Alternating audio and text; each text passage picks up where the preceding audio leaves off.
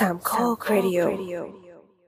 จะเป็นแบบเอารถเก่ามาแลกอะเอารถเก่ามาแลกส่วนลดอะน่าจะเป็นวิธีการจัดรถที่ดี ความจริงภาษีรถที่เสียประจำปีอะมันควรจะ progressive กว่านี้ ถูก คือโครงสร้างภาษีรถเรามันบ้านเรามันประหลาด อีกเหตุผลหนึ่งคือที่รถเพราะเราไปเก็บข้างหน้าไงเราไม่เก็บข้างหลัง ใช่ใช่ใช่คือมันมันแปลกมากคือตัวทำไมรถเราถึงแพงก็เพราะเรื่องเนี้ยแต่ถ้าเราอยากได้เหมือนเมืองนอกรถถูกก็คือรายปีคุณแพงกว่าเยอะนะ คุณต้องไปคำนวณ total total แบบ tax payment ทั้งหมดอะใช่ คือมันต้อง คือมันมีวิธีคิดอย่างเช่น หมายถึงว่า แต่ว่ามันมีข้อดีหลักหลายหลายอย่างก็คือ เออสมมติว่าเราไปเก็บภาษีประจำปีแพง สมมติผ่านไปแล้ว 5 ปีจะไล่กี่เปอร์เซ็นต์ แล้วก็ 10 ปีไล่กี่เปอร์เซ็นต์อย่างเงี้ย มันจะทำให้ เออเขาเรียกว่าอะไร คนเปลี่ยนรถบ่อยขึ้น เปลี่ยนรถบ่อยขึ้นเนี่ย ก็คือผู้ผลิตขายได้มากขึ้น ในขณะเดียวกันเราเอารถที่มันไม่มีประสิทธิภาพ ทั้งกินน้ำมันแล้วก็ มลพิษสร้างมลพิษจำนวนมากเนี่ยออกจากระบบให้ไวขึ้นถูกถูกมันเป็นการแต่ว่าสร้างดีมานต่อเนื่องอืมแล้วก็เป็นการอะไรอะกำจัดรถเก่าอืมที่ tend to ว่าสมมติรถมันเกินแสนโลเนี่ยมันก็มีส่วนสึกหรอสูงแล้วเกิดอุบัติเหตุง่าย อย่างเงี้ยเก็บออกจากระบบให้หมดเพราะว่ากันไป ใช่แล้วก็คือมันรถคนมันซื้อเรื่อยๆคือไอ้ทุกวันนี้ตลาดบ้านตลาดมือสองมันยิ่งใหญ่เพราะว่า การเข้าสู่ตลาดการซื้อรถครั้งแรกมันแพง คนมันก็อยาก keep product ไว้นานเนอะปะเพราะมันเป็นของแพงอะก็จะมีการแบบขายต่อนู่นนี่นั่นไปเรื่อยๆ ซึ่งทำให้เราเก็บรถที่มันไม่มีประสิทธิภาพทำลายสิ่งแวดล้อมอะไรทั้งหลายแหล่ไว้ในระบบเยอะมากๆ โอ้พูดถ้าพูดถึงเรื่องนโยบายรถบ้านเรานี่แม่งพูดได้เป็นตอนะคุยได้ไหมล่ะ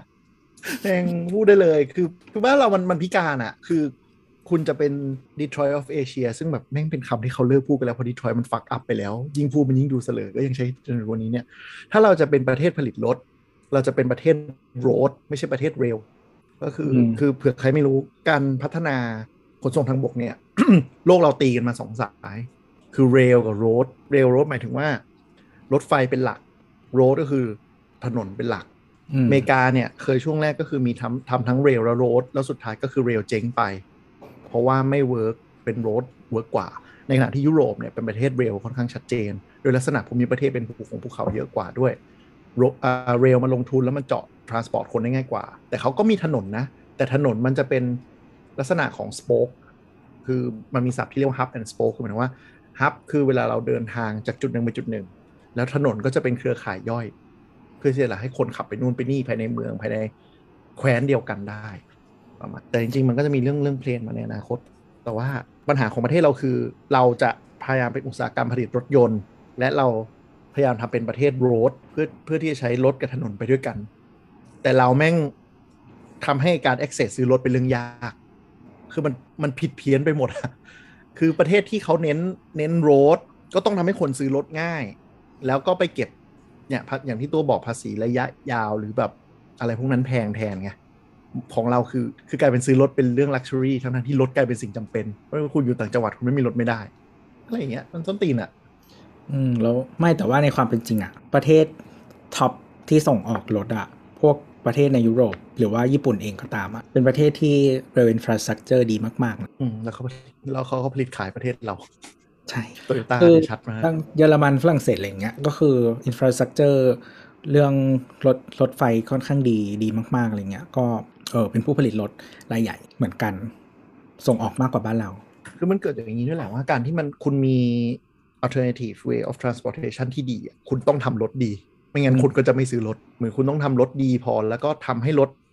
ที่เป็นแบบ grade luxury อะอืมมันเป็นอะไรที่มันแบบเออซื้อแล้วก็เขาเรียกอะไรสร้างความสะดวกสบายได้จริง แต่พวกนั้นเนี่ยเขาเขาลดเขาถูกแต่ว่าน้ำมันแพงอืมค่าเอ่อรายปีแพง ใช่ ค่าจอดรถแพงอะไรอย่างเงี้ยแต่คือมันมันก็ยังมีเรื่องอื่น ๆ ที่มันเข้ามาเติมได้อย่างเช่นสมมติว่า คือในกรุงเทพอะถ้ามันมีมันมี mass tra- mass transit ค่อนข้างเยอะแล้วอะทำยังไงให้คนในกรุงเทพไม่ใช้รถ แต่ว่าต่างจังหวัดอะที่มันยังไม่มีอะแล้วรัฐบาลยังไม่มีเงินไปทำอะก็ให้เขาเข้าถึงรถได้ถูกลงดีอะไรเงี้ยใช่ใช่มันมันต้องมีอย่างนั้นก็คืออาจจะอะทะเบียนกรุงเทพแพงทะเบียนต่างจังหวัดถูกหรือ อะไรอะโควต้าการจดทะเบียนรถจังหวัดนี้หรือซื้ออะไรอย่างเงี้ยมันนึกออกว่ามันมีวิธีที่จะทำอีกเยอะแต่เราก็ก็ปล่อยให้มันคาราคาซังอย่างเงี้ยแล้วสุดท้ายคนก็ลากรถไปสิบยี่สิบปี สภาพทั้งมีความเสี่ยงต่ออุบัติเหตุ ทั้งอะไรมั่งมายก็ก็ก็ยังใช้กันได้ก็ก็อย่างเงี้ยมันเป็นอะไรอย่างเงี้ย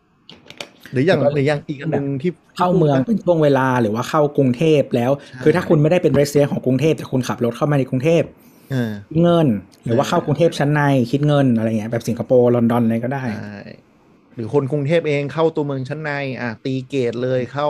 สาทร CBD พระรามเก้าเสียตังค์เพิ่มอะไรอย่างเงี้ยอืมคือหลายประเทศเมก mega city เขาก็ทำกันหมดนะ เพราะว่าเนี่ยแหละลดการใช้รถโดยไม่จำเป็น คือเขามองว่ารถเนี่ยมันเป็นส่วนสมมติคุณจะขับไปช้อปปิ้งขับไปดูหนังใช้ได้เต็มที่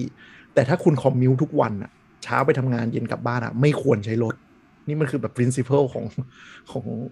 ของการแบบจัดการเมืองเลยไงแต่ของเรา แล้วนี่ยังไม่นับอีกประเด็นหนึ่งที่บ้านเราบิดเบี้ยวมากนะ คือเรื่องของ PPV เนื่องจากเราเก็บภาษีรถเก่งกับรถจริง ๆ รถกระบะเนาะเพื่อทำการพาณิชย์ไม่เท่ากันเราเก็บรถพาณิชย์ถูกเพื่อส่งเสริมการเอาไปใช้ทำอาชีพ แต่บ้านเราก็บิดเอารถกระบะมาเป็นรถรถบรรทุกคนเพราะอืมใช้แชสซีที่จดทะเบียนเป็นกระบะ แล้วก็เลยทำให้ตลาดมันเบี้ยวไปซื้อ f o r t u n e r กับรถกระบะที่มีสี่ประเอ่อสี่ประตูอืมเพื่อที่จะขนคนได้ แล้วก็ขนของได้นิดเดียว แต่โดนจดทะเบียนเป็นพาณิชย์แล้วเสร็จไม่ได้จดข้างนอกกันเหรอมันเป็นจดมันเป็นจดทะเบียนไม่ใช่พาณิชย์เนี่ยมันเป็นจดทะเบียนอะไรนะเหมือนเป็นรถรถอะไรนะรถโดยสาร ส่วนบุคคลเนี่ยเอออืมมาแต่แต่คือมันเป็นอีกเลทหนึ่งเลทที่ถูกกว่ารถเก๋งแต่ว่าก็จริงๆมันจะแพงขึ้นมากว่ารถกระบะแหละ จริงใช่ๆกระบะมันสี่ประตูก็โดนละ แต่กระบะสี่ประตูขึ้นไปมันจะเป็นอีกเลทหนึ่งแต่ว่ามันยังถูกกว่ารถเก๋งอยู่ ใช่ แล้วก็มีอันที่อุบาทที่สุดคือรถกระบะมีแคปเพราะอะไร เพราะมันถือว่าเป็นรถสองที่นั่ง คือเป็นรถกระบะพาณิชย์ ด้านหลังไม่ได้ออกแบบมาให้คนนั่ง แต่แม่งนั่งกันทั้งประเทศ จนมัน มันเกิดอุบัติเหตุแล้วมันก็ผิดกฎหมายจริงๆ เหมือนที่ดราม่ากันช่วงตำรวจออกมาตำรวจต้องออกมาเตือนว่ารถมีแคปปูเบาะนั่งไม่ได้นะ มันผิดกฎหมาย แต่ก็กูแคสอะก็เละอะอย่างเงี้ยครับไม่นสรุปไม่ได้เกี่ยวกับการที่จะคุยนะเดี๋ยวรอเดี๋ยวรอแล้วกันว่าถ้านโยบายเรื่อง EV ออกมาเราคงได้คุยกันจริงจังว่าปีหน้ามีอะไรน่าสน หรือว่าค่ายรถจะตบเท้ากันต่อสู้อย่างเปิดต่อก็ได้ไหมโตโยต้าเขามีวิชั่นมาแล้วไงว่าอะไรนะภายใน 2030 เขาจะมีขายกี่รุ่นนะสามสิบรุ่น เออแล้วก็เออ Lexus น่าจะไปก่อนก็คือหมายถึงว่า Lexus เขาจะเจ๊งก่อนนะเจ๊งก่อน น่าจะแบบว่า transition มาเป็นเอ่อ all EV ก่อนอืมเขายังมี position อะไรที่อยู่บนโลกด้วยเหรอ Lexus ตอนเนี้ย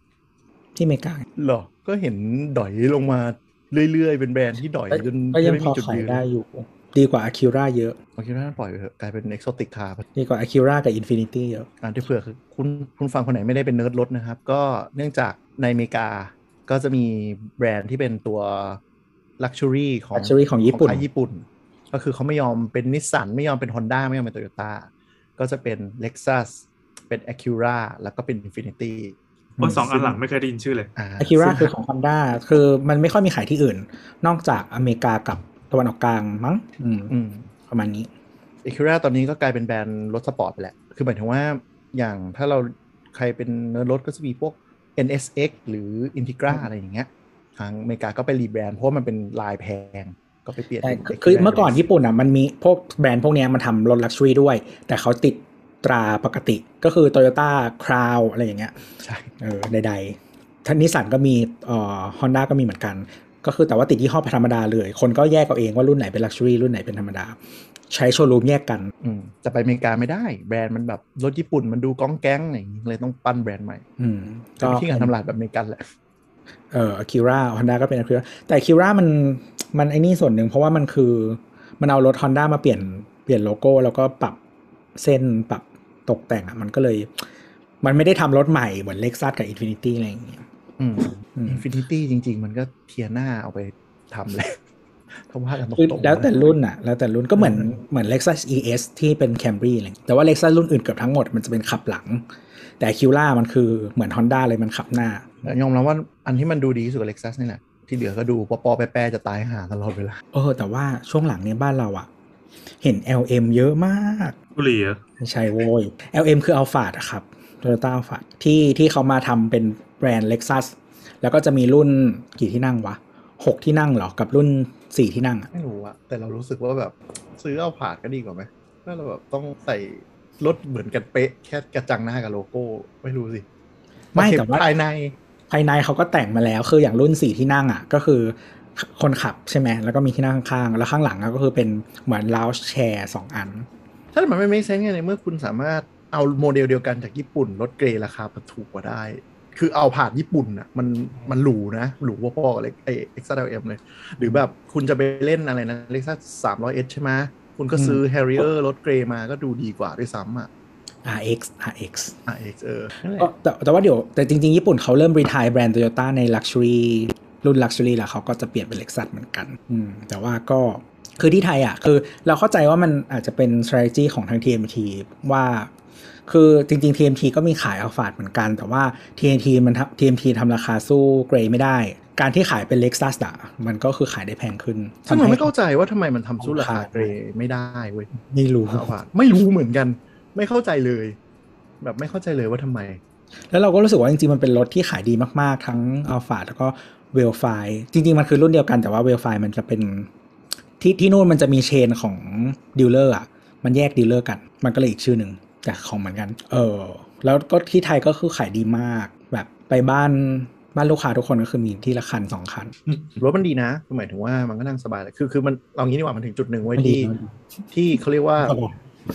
คนรวยยุคหนึ่งยุคยุคเศรษฐกิจบูมอะเนาะอืมแม่งเริ่มแก่ตัวแล้วเว้ย ไม่สามารถนั่งซีดานได้อีกต่อไป ใช่ พวกพวกบ้านกงสีบ้านครอบครัวใช่ใหญ่อะเขาต้องมีพวกนี้อยู่แล้วคันสองคันอย่างน้อย ก็คือจากคนแก่เนาะสมัยก่อนต้องนั่งเบนซ์ เดี๋ยวนี้ก็คือขึ้นเบนซ์ไม่ไหวแล้ว พอมีรถตู้ปุ๊บกูก็รักรถตู้แล้วกูก็ทิ้งเบนซ์เลย เยอะมากที่เราเจอมันนั่งสบายแล้วก็ขับเองก็ได้ เพราะว่ามันเป็นรถที่ handling ใช่ใช่เออขับง่ายขับง่ายเหมือนรถเข็นบ้านเราก็มีคันหนึ่งอืมันมก็ขับง่ายอะไรง่าย แล้วก็พอสุดท้ายครอบครัวมันใหญ่แหละ ก็คือพอหลานเนาะเริ่มโต เริ่มบวกแฟนเข้ามาในบ้าน เริ่มมีรุ่นสีอะไรอย่างเงี้ยรถสี่ที่นั่งมันก็ไม่เหมาะแล้วสี่ห้าที่นั่งไม่เหมาะ มันก็งอกมาเป็นรถตู้ หรือถ้าคนบัตเจ็ตไม่สูงเนาะรถแนวเจ็ดที่นั่งก็ได้รับความนิยม หรือแต่มันแนวแบบ แต่มันนั่งจริงไม่ได้ไงรถเจ็ดที่นั่งธรรมดาอะก็ไอใครตะอะไรนะยศต่ำสุดในบ้านก็ไปขุดอยู่ด้านหลังอืมคือคือสมมติว่าถ้าถ้าหลานเริ่มโตแล้วก็คือนั่งตัวนั้นก็ไม่สบายแล้ว ไม่เป็นไรแค่เอาไว้ขนคนแล้วก็อีกเซกเมนต์หนึ่งที่โตบ้านเราพอสมควรเนาะก็จะเป็นรถไอ้เนี่ยอะไรวะ รถขนคนแก่อเวนซ่าอืม ขึ้นลงง่ายประตูสไลด์ใช่ไหมไม่ต้องมานั่งเอี่ยวตัวขึ้นไป เพราะว่ารถหลังๆ ต้องยอมรับว่า มันออกแบบซุ้มล้อมาให้แบบดันดันหลังอะ่ะ คนข้างหลังแม่งขึ้นโคตรลำบากเลยรถทุกคันเลยหลังๆไม่สังเกตนี่แนะนำมาซื้อรถที่บ้านให้คนแก่พาเขาไปขึ้นนะก็ชอบล้อใหญ่กันเองใช่ล้อใหญ่แล้วติดซุ้มล้อแนะนำเลยพาคนแก่ไปขึ้น อย่าคิดว่าอะไรนะเบนซ์อะไรดูเล็กรูมกว้าง เล็กรูมกว้างก็จริง แต่เขาขึ้นไม่ได้นะครับ อันนี้หลายหลายคนตกม้าตายต้องขายรถทิ้งเลยนะอั นนี่ไม่ได้ล้อเล่น ซื้อรถมาปุ๊บพาพ่อแม่ขึ้นรถไม่ได้ เพราะว่าเนื่องจากเดี๋ยวนี้แหละซื้อซื้อบ้านซื้อบ้านเดี่ยวกันใช่ไหมที่จอดรถมันก็จะแบบออกแบบมาให้พอดีรถแบบเปิดได้แบบนิดนึงอะแต่อืมคนแก่เขาต้องบานหลังเขาต้องสวิงสุด พอสวิงสุดปุ๊บอ้าวชิมหายแล้วจอดไม่ได้ขึ้นรถไม่ได้ แล้วแบบเขาเอี้ยวตัวซุ้มล้อมันเล็กมากลองไปสังเกตดูรถหลังๆขึ้นลำบากกันหมดเลยเว้ยไม่มีแล้วคลาสตัวหลังก็ขึ้นลำบากรถเก่งบางทีมันคือการก้าวลงไปอ่า แต่ว่ารถตู้อะมันจะเหมือนระดับเราแล้วก็ก้าวขึ้นใช่ปะตัวอืมเราไม่ต้องลง เออ มันเหมือนบันไดอะเหยียบอืมขึ้นไปเฉยๆ ใช่ใช่การลงอะ มันลำบากอืมอะไรแบบนั้น รถพวกนี้ก็จะไอ้นี่กว่าแล้วก็ ถ้าเป็นรุ่นแพงๆ ไอ้ที่ที่วางเท้าอะ ตอนที่ที่เปิดประตูมาแล้วก้าวลงไปหนึ่งก้าวอะ ก็จะออโต้ใช่ไหมก็จะเลื่อนออกมา แล้วก็ลง โคตรทีนี้ก็ค่าแปลงไม่แพงนะ แปลงเป็นเก้าอี้หมุนให้ผู้สูงอายุมันมันมันมีคนที่ทำเป็นเหมือนเออเอาออกมาเป็นวีลแชร์ได้อะไรอย่างงี้ก็โหมีนั้นแพงสัตว์แต่เทโคตรที่เป็นแบบฟื้นออกมาแม่งเป็นแบบไอ้เก้าอี้เบาะอืดลงมาโอ้โหโคตรเท่ก็เวลาไปกินข้าวไง สมมติว่าพาที่บ้านไปกินข้าวที่เหลาก็ไม่กินเหลา ใช่ใช่ใช่ก็เอาเนี่ยนั่นไป ถ้าอยากไปเจอก็ เอ่ออัธยะธนิยะฮะ ช่วงที่ มาเฟียญี่ปุ่นเขาไปกินกันก็จะมีรถตู้ออกมาอืดลงมาแล้วก็เข็นไปโอ้โหเทโคตร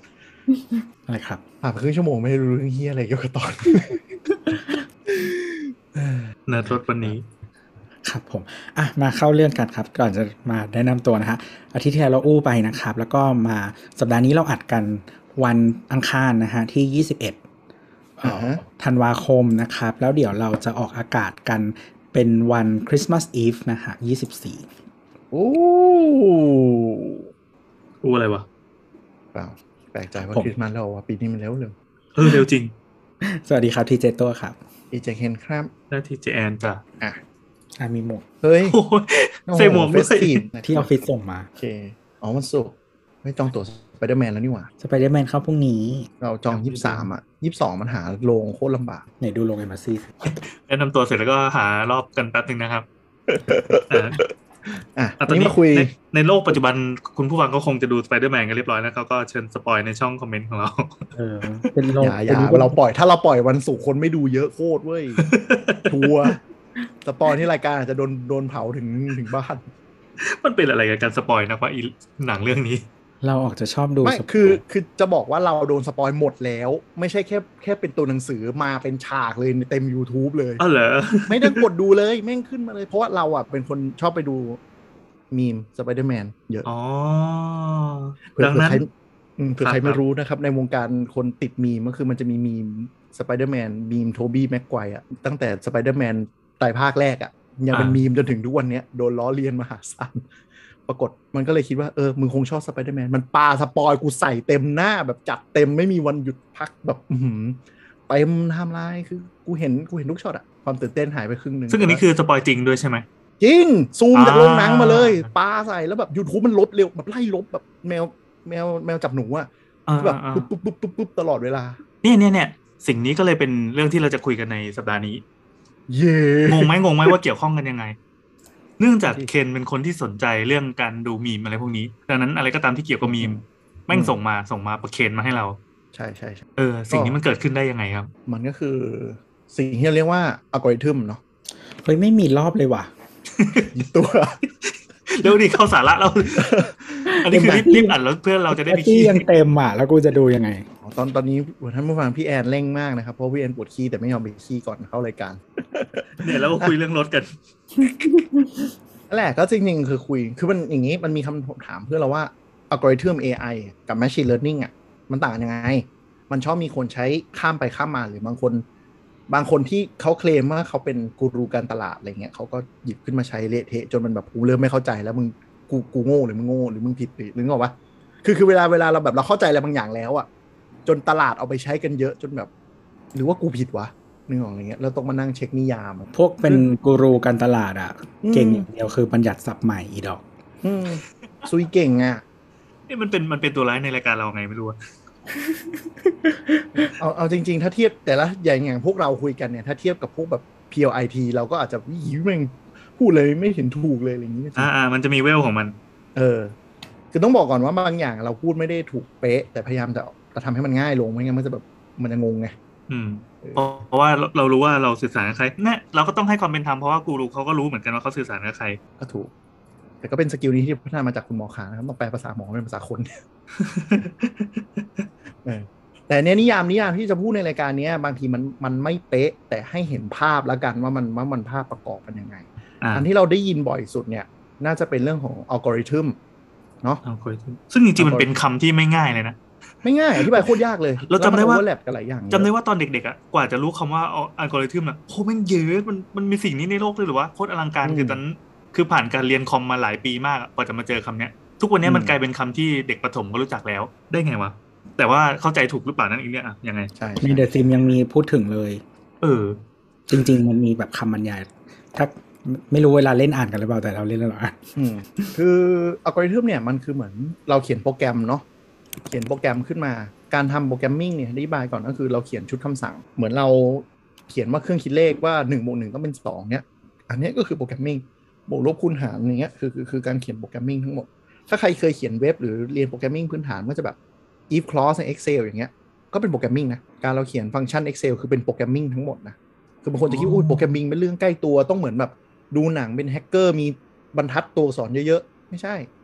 programming คือการออกชุดคำสั่งว่าให้ทำอะไรหรือมี feature ยังไงเป็น programming ทั้งหมด แล้วก็อืมการศึกษายุคใหม่จะสังเกตว่าเขาจะสอน programming ตั้งแต่เด็กอนุบาลเลย สอนยังไง ไม่ต้องใช้คอม programming ไม่ต้องเกี่ยวกับคอมพิวเตอร์ programming คือการดีไซน์ชุดคำสั่ง อย่างเช่นที่สอนในอนุบาลก็จะเป็นว่า ถ้าจะทำให้ตัวตุ๊กตาเดินจากจุดนี้ไปจุดนี้ ต้องส่งคำสั่งให้เขาเดินยังไงบ้างนี่เป็น programming ละก็คือวางการ์ดคำสั่ง ถ้าลองไปหาดูมันจะมีสิ่งที่เรียกว่าการ์ดคำสั่ง programming ที่เอาไว้สอนเด็กครับเขาก็จะเอาไว้แบบไว้ไว้สอนเด็กเล็กๆ ว่า เออ ถ้าสมมติเราตัวละครเนี้ยเดินจากตาราง6คูณ6จากซ้ายบนไปขวาล่างผ่านเขาวงกตอย่างเงี้ย ต้องส่งคำสั่งยังไง เขาก็จะวางการ์ด แล้วอาจารย์ก็จะมาเฉลย ทีนี้อาจารย์ก็จะบอกว่าอะฉันห้ามให้เธอบอกเดินขวาขวาลงขวาตรงๆแล้วนะ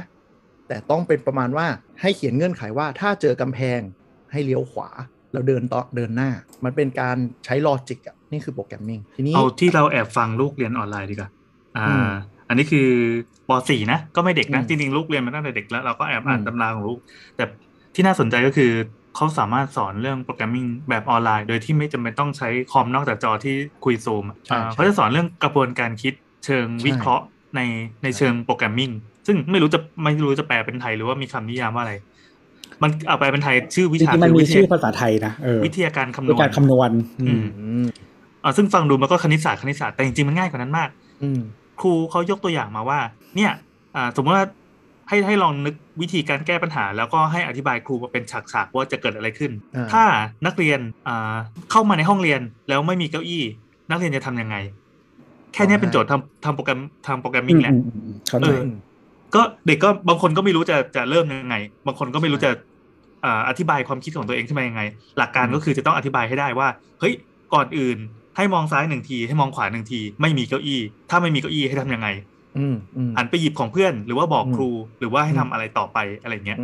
เออเนี่ยทั้งหมดเป็นเรื่องการกระบวนการคิดโดยที่ภาษาก็เป็นภาษาไทยอ่าใช่อ่าแน่นอนพอถึงขั้นการเขียนโปรแกรมหรือการเขียนโค้ดอีกทีก็แล้วแต่ว่าเราจะใช้ภาษาอะไรในการดำเนินงาน อืมแต่มันแต่มันต้องคิดให้เหมือนคอมพิวเตอร์อะคือหมายถึงว่าคอมพิวเตอร์เนี่ยมันไม่มันไม่มี common sense มันไม่มีแบบจริง ๆ มันก็เป็นคณิตศาสตร์นั่นแหละคือคณิตศาสตร์ไม่ได้มีแต่ตัวเลขนะอ่า อ่า แต่ว่าคือ คิดคือจริง ๆ มันจะพูดว่าคิดเหมือนคอมพิวเตอร์คือจริงๆอะเหมือนมันทำให้เอ่อ logic แต่ละขั้นอะตรรกะแต่ละขั้นอะ มันถูกเขาเรียกว่าอะไร สร้างออกมา เออจัดให้มันเป็นระเบียบ ก็คือถ้าใครจริง ๆ ตอนเด็ก ๆ เราได้เรียนนะก่อนจะเรียน programming อะคือมันเป็นส่วนหนึ่งของ programming แหละแต่ว่าเรียนก่อน ก็คือเรียนตรรกะก่อนอืแล้วก็ เออเขียนโฟล์ชาร์ตอะคือสำหรับเรารู้สึกว่ามันเป็น เป็นอะไรที่เขาเรียกว่าอะไร ช่วยให้เข้าใจได้ได้ง่ายจะไปเป็นทูที่เขาใช้กันปกติอยู่แล้วนะก็คือเอาตรรกะแต่ละขั้นอะใส่ในกล่องใช่ไหมมันก็คือจะทำให้ให้เรากระจายไอความคิดนั้นอะออกมาให้มันเป็นขั้นเป็นตอน ได้มากที่สุด แล้วก็มันก็จะมีสัญลักษณ์บางอย่างอย่างเช่นสมมติรูปแบบว่ารูปเพชรคือแบบการตัดสินใจก็คือต้องมีตัวเลือกอะไรอย่างเงี้ยคือแปลงความคิดของเราแบบธรรมดาให้มันมาใส่กล่องเนี้ยให้ได้ อืมเออ แล้วถึงมันคือการคิดเป็นสเต็ปว่ายังไงดีว่าเราเราเริ่มมันก็ถ้าเป็นหลักๆก็เป็น if เนาะ if clause ว่าแบบ ถ้าเกิดเหตุการณ์นี้จะมีทำอะไรได้บ้าง มันมันแปลงการใช้ชีวิตประจำวันมาเป็นชุดคำสั่ง คือคือเนื่องจากที่เราที่เราพูดว่ามันต้องคุยเหมือนคอมพิวเตอร์เพราะคอมพิวเตอร์มันไม่มี common sense มันไม่มี common sense คือหมายถึงว่าเราอนุมานว่า เออกูเขียนโจทย์เลขลงไปแล้วมึง solve ให้กูหน่อยได้ไหมอย่างเงี้ย มันไม่ได้ไงมันก็ต้องมีคำสั่งให้มันเข้าใจก่อนแต่แรก คือถ้าออกจากจากกล่องหรือเส้นที่เราวางไว้มันก็จะไปต่อไม่ได้นั่นเองใช่ฉะนั้นถ้าเราสร้างชุดเอ่อชุดความคิดอันเนี้ย มาไม่ดีอะ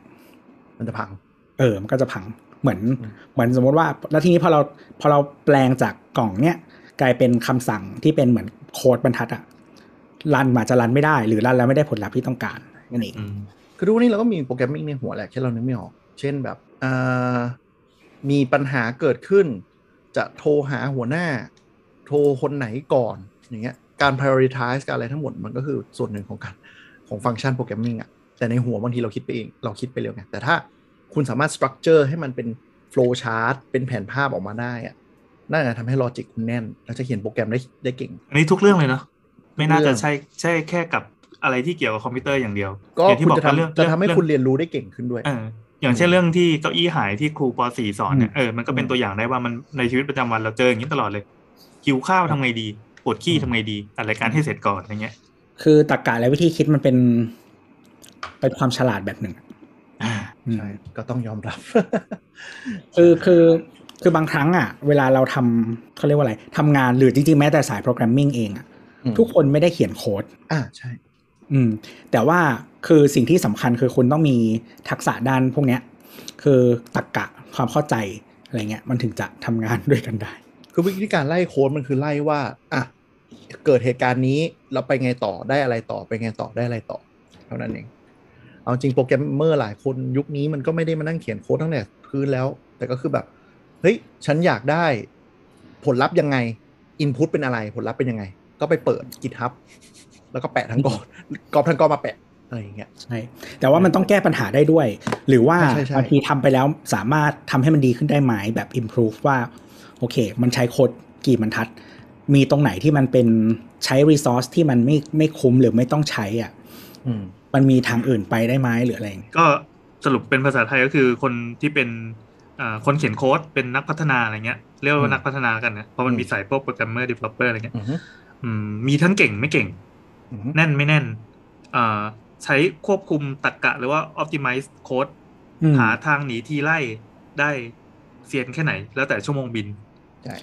คือบางคนเขาอาจจะเป็น coder ที่ไม่เก่งแต่เขาจะเป็น project manager ที่เก่งก็ได้อะไรอย่างงี้ก็มีอ่าอ่ามันก็มีหลายคนที่ที่ไม่แม่นด้านนั้น แล้วก็ไปพัฒนาเป็นนี่แหละ คนคุม product แทนอ่าคุยกันระหว่าง user กับโปรแกรมเมอร์ให้อ่าออกแบบ product ที่ตอบโจทย์ เป็น translator แบบหนึ่งจริงอ่านี่เป็นโลกโลกในฝั่งนักพัฒนาอีกทีหนึงทีนี้อัลกอริทึมคืออะไรอัลกอริทึมก็คือชุดคำสั่ง คือการคุณเขียนโค้ดสองสามบรรทัด แล้วคุณใส่อินพุตเข้าไปได้เอาพุตอีกอย่างหนึ่งก็จบละนี่ตอบแบบกับมันทุบดินแต่มันเป็นอย่างนั้นจริงๆคือมันไม่ได้อะไรซับซ้อนอัลกอริทึมก็คือการที่มันเป็นเขาใช้คำว่า automated instruction อะคือมันสามารถ simple ในกระทั่งแบบเขียนโค้ดคำสั่งว่าถ้า if เลขตัวนี้ต่ำกว่าเท่านี้ให้แสดงผลอย่างนี้ อย่างนี้ก็เป็นอัลกอริทึมละทำใน Excel แบบว่าอะไรอย่างเงี้ย พวกแบบดึงค่าออกมาใช่เอออะไรอย่างเงี้ย VLOOKUp ซัมอะไรพวกเนี้ยแล้วเราสามารถเห็นได้ว่าเราหยอดข้อมูลลงไป แล้วได้ผลลัพธ์ออกมาอีกอันหนึ่งอันนั้นคืออัลกอริทึมทั้งหมด ซึ่งมันก็เริ่มตั้งแต่เนี้ยซับซ้อนไปจนถึงระบบที่มันเอาพุตมาอย่างมหาศาลว่าคุณทำพฤติกรรมอย่างนี้ แล้วคุณจะได้ผลลัพธ์ยังไง เออ แบบอย่าง Excel อะ คือถ้าคนที่เป็นคนแบบตรรกะไม่ไม่แน่นอะ เออ ไม่ว่าคุณจะจำ ไอจำโค้ดได้กี่อันอะมันก็จะทำงานไม่ค่อยดีเว้ยใช่ คือแต่แต่ในขณะเดียวกันถ้าคุณเป็นคนที่ตรรกะการวางดีแล้วอะอ่า เดี๋ยวคุณไปหาโค้ดมาใส่ทีหลังได้ใช่ตัวคุณไปนั่ง Google เอาวิธีการเขียนได้ แต่ว่าคุณเข้าใจก่อนว่า คุณอยากมี Input ยังไง Data Table เป็นยังไง แล้ว Output เป็นอะไร อยากได้กราฟแบบไหนอืมที่เหลือมันเป็นระหว่างทางก็คือการเขียนชุดคำสั่งหรืออัลกอริทึมลงไป แสดงว่าอัลกอริทึมจริงๆมันก็คือชุดคำสั่งแล้ว ใช่ อืมอืมอืมแค่นั้นเองไม่มีอะไรเลย คือ เราเวลาบอกว่าเฮ้ยเฟซบุ๊กมีอัลกอริทึมทำนู่นทำนี่ก็คือใช่ มันเป็นชุดคำสั่งที่เขากำหนดไว้อยู่แล้วว่า ถ้าคุณแอนชอบไปเยี่ยมร้านพิซซ่า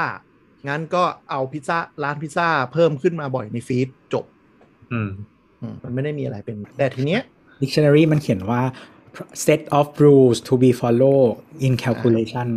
ใช่ มันไม่ได้มีอะไรซับซ้อน แต่ว่าคนอะ มันใช้ กลับไปกลับมาระหว่าง AI กับอัลกอริทึมที่คนน่าจะสับสอ๋นออะมี AI ด้วยนะ AI เนี่ย ภาษามันคือ artificial intelligence หรือว่าปัญญาประดิษฐ์ใช่ไหมอืมมันต่างกับอัลกอริทึมไงอัลกอริทึมเราใส่แค่ชุดคำสั่ง แล้วมันก็จะได้ผลลัพธ์ที่แน่นอนถูกปะอืมแต่ AI เนี่ย มันจะเริ่มคิดแล้วเดี๋ยวแป๊บหนึงนะอ่าชื่อชื่อนิยามก่อนเหมือนมีคนเคยเสนอว่ามันมีคำที่ใช้ได้ดีกว่าคำว่าปัญปัญญาประดิษฐ์ ที่ที่แปลเป็นไทยอะรู้สึกว่ามันจะแปลว่าความฉลาดเทียมหรืออะไรสักอย่างใช่ใช่ซึ่งใช่ซึ่งมันจะตรงกว่าปัญคำญาว่าปปัระญดิญาษฐ์ปตรระงดิษฐ์ไหน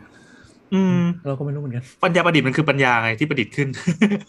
ก็แต่ตรว่างนั้นคือว่าความฉลาดเทียมมันก็คือความฉลาดก็คือปัญญา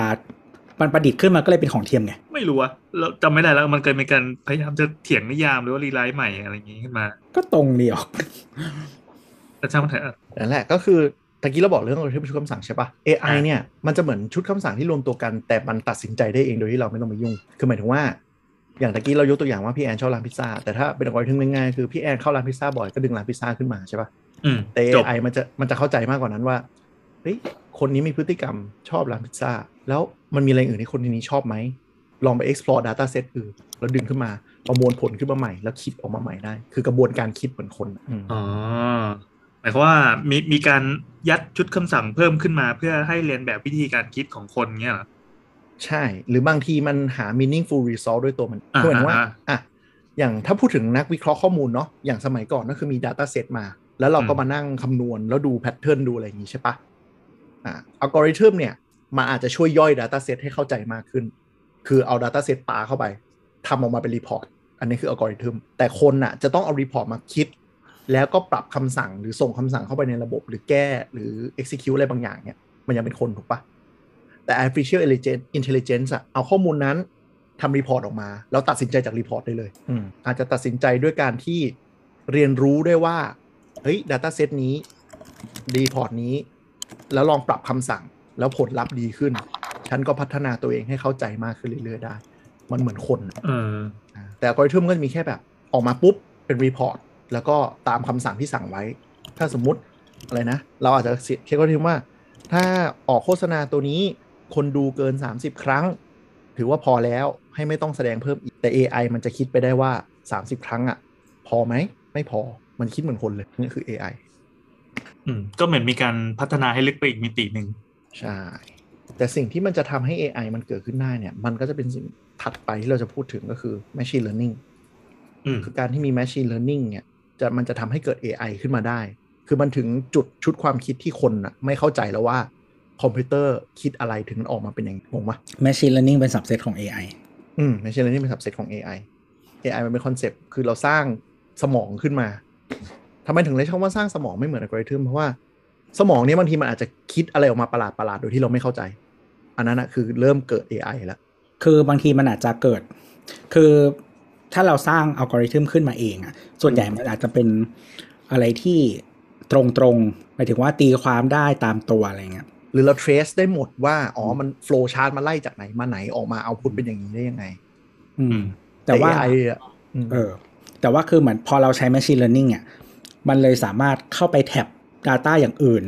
หรือความรู้อื่นๆเข้ามาเสริม ให้มันมองในมุมมองที่เปลี่ยนไปได้ ไอ้ที่แบบ big data หรืออะไรก็ตามอะเออหรือหรือไม่ big หรือไม่ big ก็ได้ อะไรเงี้ยเออ แล้วคือคืออย่างเช่นว่าสมมติว่าไอ้เรื่องพิซซ่าเมื่อกี้แบบอืมแค่โชว์ร้านพิซซ่ามันคือธรรมดานะปะอืมแต่ว่าถ้ามันโชว์ร้านราเมงอะ เพราะว่าเขาพบว่าคนชอบกินพิซซ่าส่วนใหญ่ ชอบแดกราเมงด้วย อืมและมันไม่ใช่มันไม่ใช่ knowledge ของเรา มันไม่ใช่ของพี่แอนโดยตรงแต่ว่ามันเรียนรู้จากคนอื่น ใช่ ก็คือ มันไม่คือถ้าถ้ามันเป็นอัลกอริทึมสมัยก่อนก็คือพอโผล่ขึ้นมามันก็จะโชว์ว่าโอเค Data Set ออกมาเนี่ยคนกินพิซซ่ากับราเมงใกล้กัน แล้วก็มีหน้าที่คนอะไปปรับระบบให้มันโอเค งั้นโชว์ร้านราเมงด้วยแล้วกันนึกออกไหมคือจะมีพ AI นักงานมันพนักงานมานั่งจูน ใช่ AI อะมันมันจัดการไปให้เองเลยโดยไม่รู้แล้วว่าเกิดอะไรขึ้น แล้วคนแต่ก็ต้องแต่มาแต่นั่งก่ก่อนหน้านั้นคือจะต้องมีคนไปบอก AI ว่าเฮ้ยมันมีวิธีการคิดแบบนี้ด้วยเนาะช่วยอันนั้นอันนั้นไปคือได้ยุคหลายแบบ อืมอะอันนั้นคือยุคที่เริ่ม AI ว่าต้องไกด์มัน แต่เดี๋ยวจะจะแท็บไปว่าพอมันมี deep learning ขึ้นมาอ๋ออ๋อบางทีไม่ต้องไกด์แล้ว แม่งเป็นเองเลย คือหรือหรือบางทีถ้าเราบิวขึ้นมาตั้งแต่แรกอะครับ บางทีมันจะต้องเป็นคนให้มันเรียนก่อนหมายถึงว่าเรา facilitate ให้มันเรียนให้มันเรียนรู้เรียนรู้ไปเรื่อยๆพอถึงจุดหนึ่งอะ มันอาจจะความสามารถดี จนเราอาจจะไม่ต้องบอกให้มันเรียนแล้ว หรือให้มันเรียนอัตโนมัติ หรืออะไรก็ว่าไปใช่ใช่ใช่อืมอืมก็ก็วิธีการสอนมีหลายแบบอ่า คือมีส่งคลิปเข้าไปในกลุ่มเนี่ยมันจะเป็นคลิปในตำนานมากเรื่องของการทำ machine learning แรกๆตัว deep learning class อะก็คือเขาเขียนชุดคำสั่ง programming ง่ายๆ เรื่องเรื่องเรื่องรถอะว่ารถเนี่ยมันมีปัจจัยอะไรบ้างก็คือรถต้องพุ่งไปข้างหน้าด้วยความเร็วเท่าไหร่ แล้วก็สามารถเลี้ยวด้วยองศาเท่าไหร่ อันนี้คือโปรแกรมที่เขาเขียนไว้อืมเขาก็ลองปล่อยให้คอคอมมาลองมาลองเล่นดู ว่าว่านายทำอะไรได้บ้าง พอ generation หนึ่งเวลาเวลาเราเราสอน AI เนี่ยจะเรียกว่าเป็นเจนเจเนอเรชันหนึ่งเนี่ยคอมมันก็จะปล่อยรถกระจายเละเทะไปไปตามเส้นทางเลยแบบมั่วซั่วเลย คือมันจะปล่อยรถที่หนึ่งมาแบบสมมติ 30 คันต่อปล่อยไปอย่างเงี้ยไอ้ที่เหลือวิ่งชนกำแพงเละเทะหมดเลย ก็จะมีอันหนึ่งที่ไปได้ดีสุด ไปได้ไกลสุดตามทิศทางเงี้ยเราก็ไปคลิกบอกคอมว่า เราชอบอันนี้คอมก็จะอ๋ออ๋อหมายหมายความว่าไม่ไม่ต้องบอกเหตุผลว่าชอบเพราะอะไรเงี้ยเหรอใช่ไม่ต้องบอกว้าวเราชอบอันนี้เออมันก็จะแบบอ๋อ มนุษย์ชอบอันนี้งั้นเจนสองก็คือพยายามวิ่งไปทางนั้นมากขึ้น พอดูเจนสองอะมันก็ยังเละอยู่ แต่ก็จะค้นเพราะว่ามันมีเริ่มไปทางที่เราชอบมากขึ้น แล้วเราก็คัดอันที่มันไปไกลสุดไปเรื่อยๆเรื่อยๆเรื่อยๆเรื่อยๆๆปุ๊บพอผ่านไปสักสักไปท้ายๆคลิปอะสักสิบเจนอะแค่รันไปสิบรอบเองรถแม่งวิ่งเป็นทางแล้วพอมันเริ่มเข้าใจแล้วว่า อ๋อ เราชอบอันนี้ เพราะว่ากูเลี้ยวหลบสิ่งที่เรียกว่ากำแพงเออมันเชื่อมโยงได้เองเออมันเชื่อมโยงได้เอง อันเนี้ยคือ AI นึกออกปะอืมคือถ้ามันเป็นอัลกอริทึมอะเราก็ต้องบอกว่า อ๋อ กูไม่ชอบการที่มึงวิ่งชนนะ มึงก็หลบกำแพงซะอย่างเงี้ย แต่อันเนี้ยมันรู้ด้วยตัวมันเองว่าเราชอบเพราะอะไรเว้ย มันอนุมานจากการเลือกแล้วว่า อ๋อ ชอบตัวที่วิ่งไกลที่สุด ตัวที่หลบกำแพงมากที่สุดอืมอันเนี้ยคือการฝึก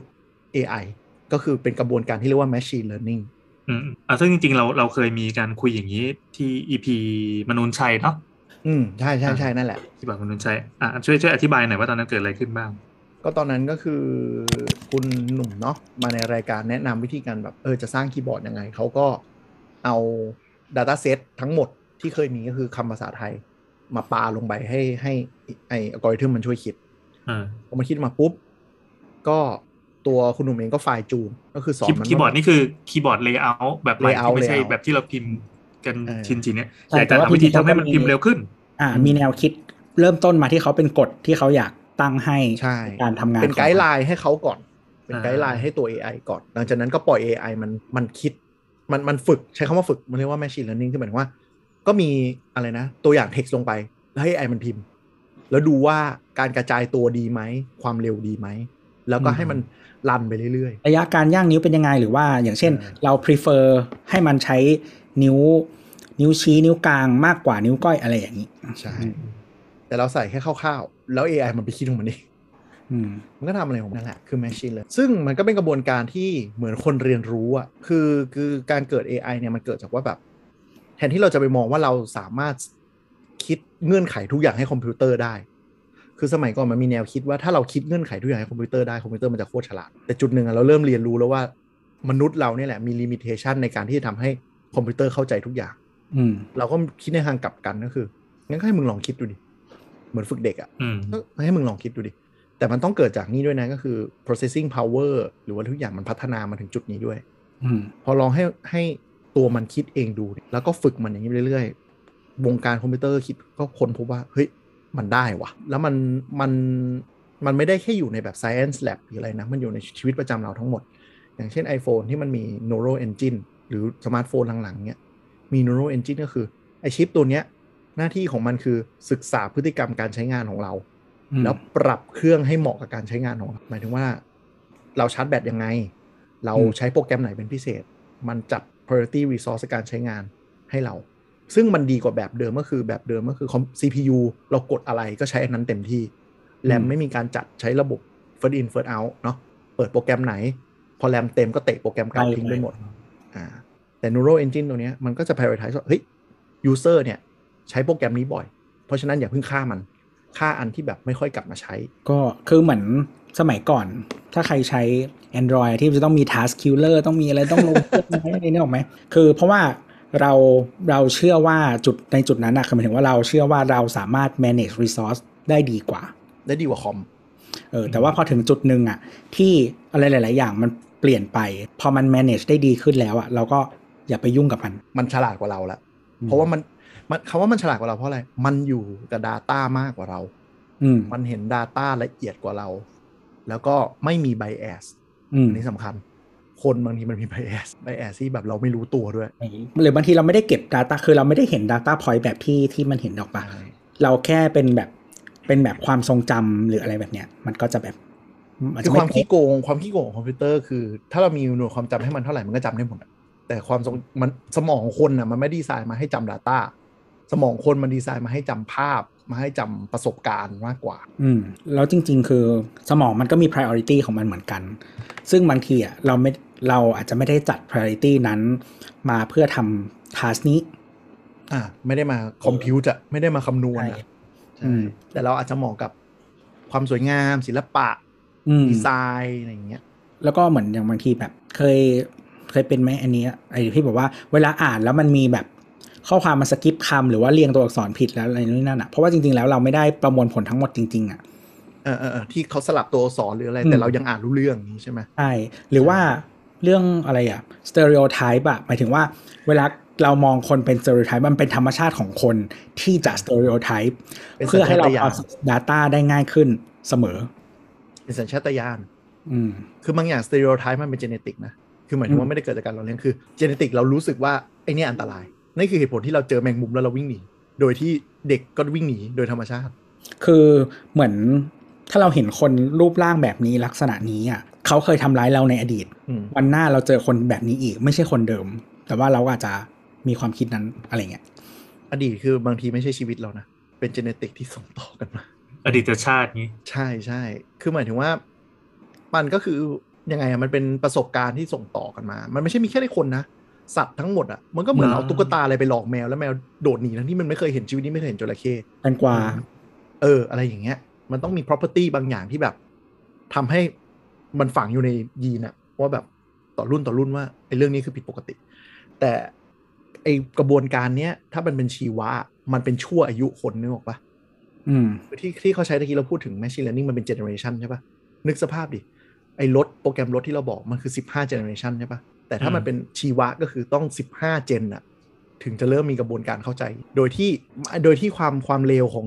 ชีวะหรือสิ่งมีชีวิตอะ มันไม่อยู่ในปัจจัยควบคุมนึกออกไหมบางทีมันไม่ได้ไม่ได้เหมือนกันตลอด มันอาจจะเลี้ยวไปแบบเป๋ไปเป๋มาอะไรอย่างนี้ตลอด มันก็เลยไม่สามารถส่งต่อได้ เป็นธรรมชาติของการวิวัฒนาการอะจะต้องลองผิดใช่ลองถูกไปเรื่อยเลย ใช่ใช่มันคือกระบวนการวิวัฒนาการเลยการที่ทำ machine learning เนี่ยไม่ในแล้วขณะที่คอมพิวเตอร์มันเร็วกว่านั้นมาก ใช่แล้วแล้วมันอาจจะไม่มี cost เท่านั้นหมายถึงว่าอืมเพราะว่า cost ในเอ่อของสิ่งมีชีวิตมันคือชีวิตถูกปะใช่ แล้วก็เวลาอะไรอย่างแล้วก็คอมพิอีวกอย่างเตอหร์มันึ่นงคือคือซิมูเลตขึ้นมา เออ และอีกอย่างหนึ่งก็คือว่า ถ้าสิ่งที่หมายถึงว่าไอความจำหรือ learning ต่างๆ มันเกิดขึ้นแบบ random ใช่ไหมถ้าเขายัง repopulate ต่อไปอะมันก็จะได้ทั้งสิ่งที่ต้องการและไม่ต้องการ อืมแต่จริงๆกระบวนการของเราก็คือเหมือนการเรียนรู้ของมนุษย์อะมันไม่ต้องกลับไปตั้งแต่ศูนย์ มันมีคนสอนได้ การสอนการสื่อสารนี่แหละ คือ property ทำให้มนุษย์อะเขาเรียกอะไร โตเร็ว กว่าสิ่งมีชีวิตอื่น คือเราถ่ายทอดความรู้ได้ การที่เราเริ่มเขียนหนังสือได้ เริ่มสื่อสารเป็นภาษาได้เนี่ย มันเลยทำให้เขาเรียกอะไรความรู้เราส่งต่อไปแต่ละรุ่นแต่ละรุ่นได้มหาศาล คือที่พูดถึง Machine Learning ขึ้นมานี่จริงๆ มันเป็นคำที่เคยฮิตอยู่ช่วงหนึ่งแล้วตกใจกันเป็นจะเป็นสื่อจากก้อนการตลาดทั่วโลกอะเนาะก่อนที่มันเริ่มหายไปจำอันนี้ได้ไหม AlphaGo ได้ปะอ่ากับ AlphaGo มันคือโปรเจกต์ DeepMind ของ Google อันเนี้ย มันคือนอกจาก Machine Learning ที่เราพูดกันกับกระบวนสอนเนี่ยมันมีอีก step หนึ่งที่เรียกว่า Deep Learning Deep Learning หมายถึงอะไร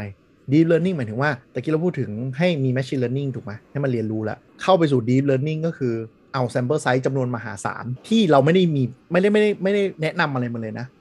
ปาใส่หน้ามัน อย่าง AlphaGo ก็คือเอากระดานเล่นโกะกว่าเท่าไหร่วะห้าพันกระดานมั้งให้มันไปศึกษา และแต่ก็เขียนโปรแกรมเบื้องต้นก็คือกติกาโกะคืออะไรเขียนให้มันเข้าใจ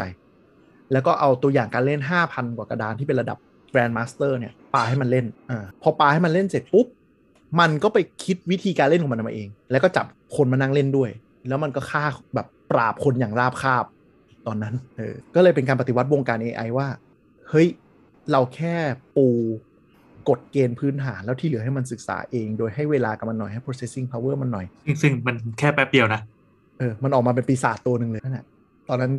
เป็นเนาะเป็นเฮดไลน์ไปทั่วโลกเลยทุกคนก็รู้เรื่องกันหมดอะอัลฟาอัลฟาโกเนี่ยแต่ก็ที่น่ากลัวก็คือมันไม่ใช่ว่าเก่งขึ้นปั๊บแล้วก็รอบหน้ามันจะอ่อนแอลงอะไรอย่างนี้ไม่ใช่ อุดรูรั่วพวกนั้นทิ้งหมดเลย รอบหน้าก็คือมันจะเอาเอาตัวเองมาแข่งไอ้ตัวเองรอบที่แล้ว ใช่ กับร่างแยกอีกสามพันห้าร้อยร่าง ใช่อะไรคืเงี้อยคือความโหดของมันคือ พอมัน deep learning เสร็จ อันนี้คือเจ็ดแรกเว้ยอ่าก็ฆ่านักแข่งโกะมืออาชีพได้เยอะแล้ว แต่ก็ยังอ่าแพ้ดั้งสูงๆอยู่ที่มีการเล่นพลิกแพงอ่าอ่าอ่าพันพิพนาเขาทำอะไรต่อ เขาปาการแข่งออนไลน์ระดับที่เขาที่เขาคัดขึ้นมาไม่ใช่แบบเล่นมั่วๆอีกแบบมหาศาลปาให้มันเล่นอีก แล้วก็พอถึงจุดหนึ่งอย่างที่พี่แอนบอก จับให้มันแข่งกันเอง คือมีแบบคือมันเหมือนกับเหมือนนักกีฬามืออาชีพเนาะที่แบบอะไรนะ ฝึกฝึกแข่งทางจิตอะไรเงี้ย ก็คือแม่งมีกระดานเป็นพันพันล้านกระดานที่มันโตมันเองเล่นกันเองอะซึ่งเรามองไม่เห็นพัฒนะฝีมือไปเรื่อยๆใช่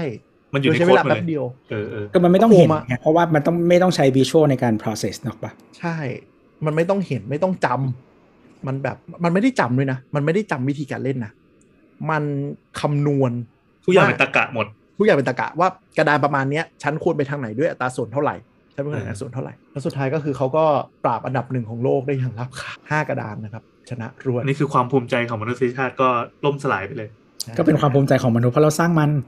อ่าเออแต่แต่ท้าความบอกว่าทำไมต้องใช้เป็นโกะเพราะว่าโกะเนี่ยมันเป็นเม็ดหมาก แล้วมันมีกริดบนกระดานเยอะมาก มันมีวิธีการเล่นเป็นแบบเป็นพันๆล้านแบบอะไรเงี้ยซึ่งมันอืมดูคอมพิวเตอร์ไม่มีทางชนะได้ แต่ก่อนหน้าเนี้ยสมัยที่มีซูเปอร์คอมพิวเตอร์แรก ๆ นะครับแล้วก็มาเล่นหมากรุกปะก็เล่นหมากรุก แล้วก็ปราบทุกคนได้ และคนไม่มีทางชนะคอมพิวเตอร์อีกต่อไป เพราะว่าหมากรุกเนี่ยจำนวนเดินมันน้อยตัวหมากมันน้อย แค่ซูเปอร์คอมพิวเตอร์ก็ รู้วิธีการเดินทั้งหมดเลยอืมคือมันมันการันตีร้อยเปอร์เซ็นต์ชนะ แล้วคือแซงแล้วแซงเลยอะนึกสภาพไม่ออกมันคือเหมือนเราเล่นไอเนี้ย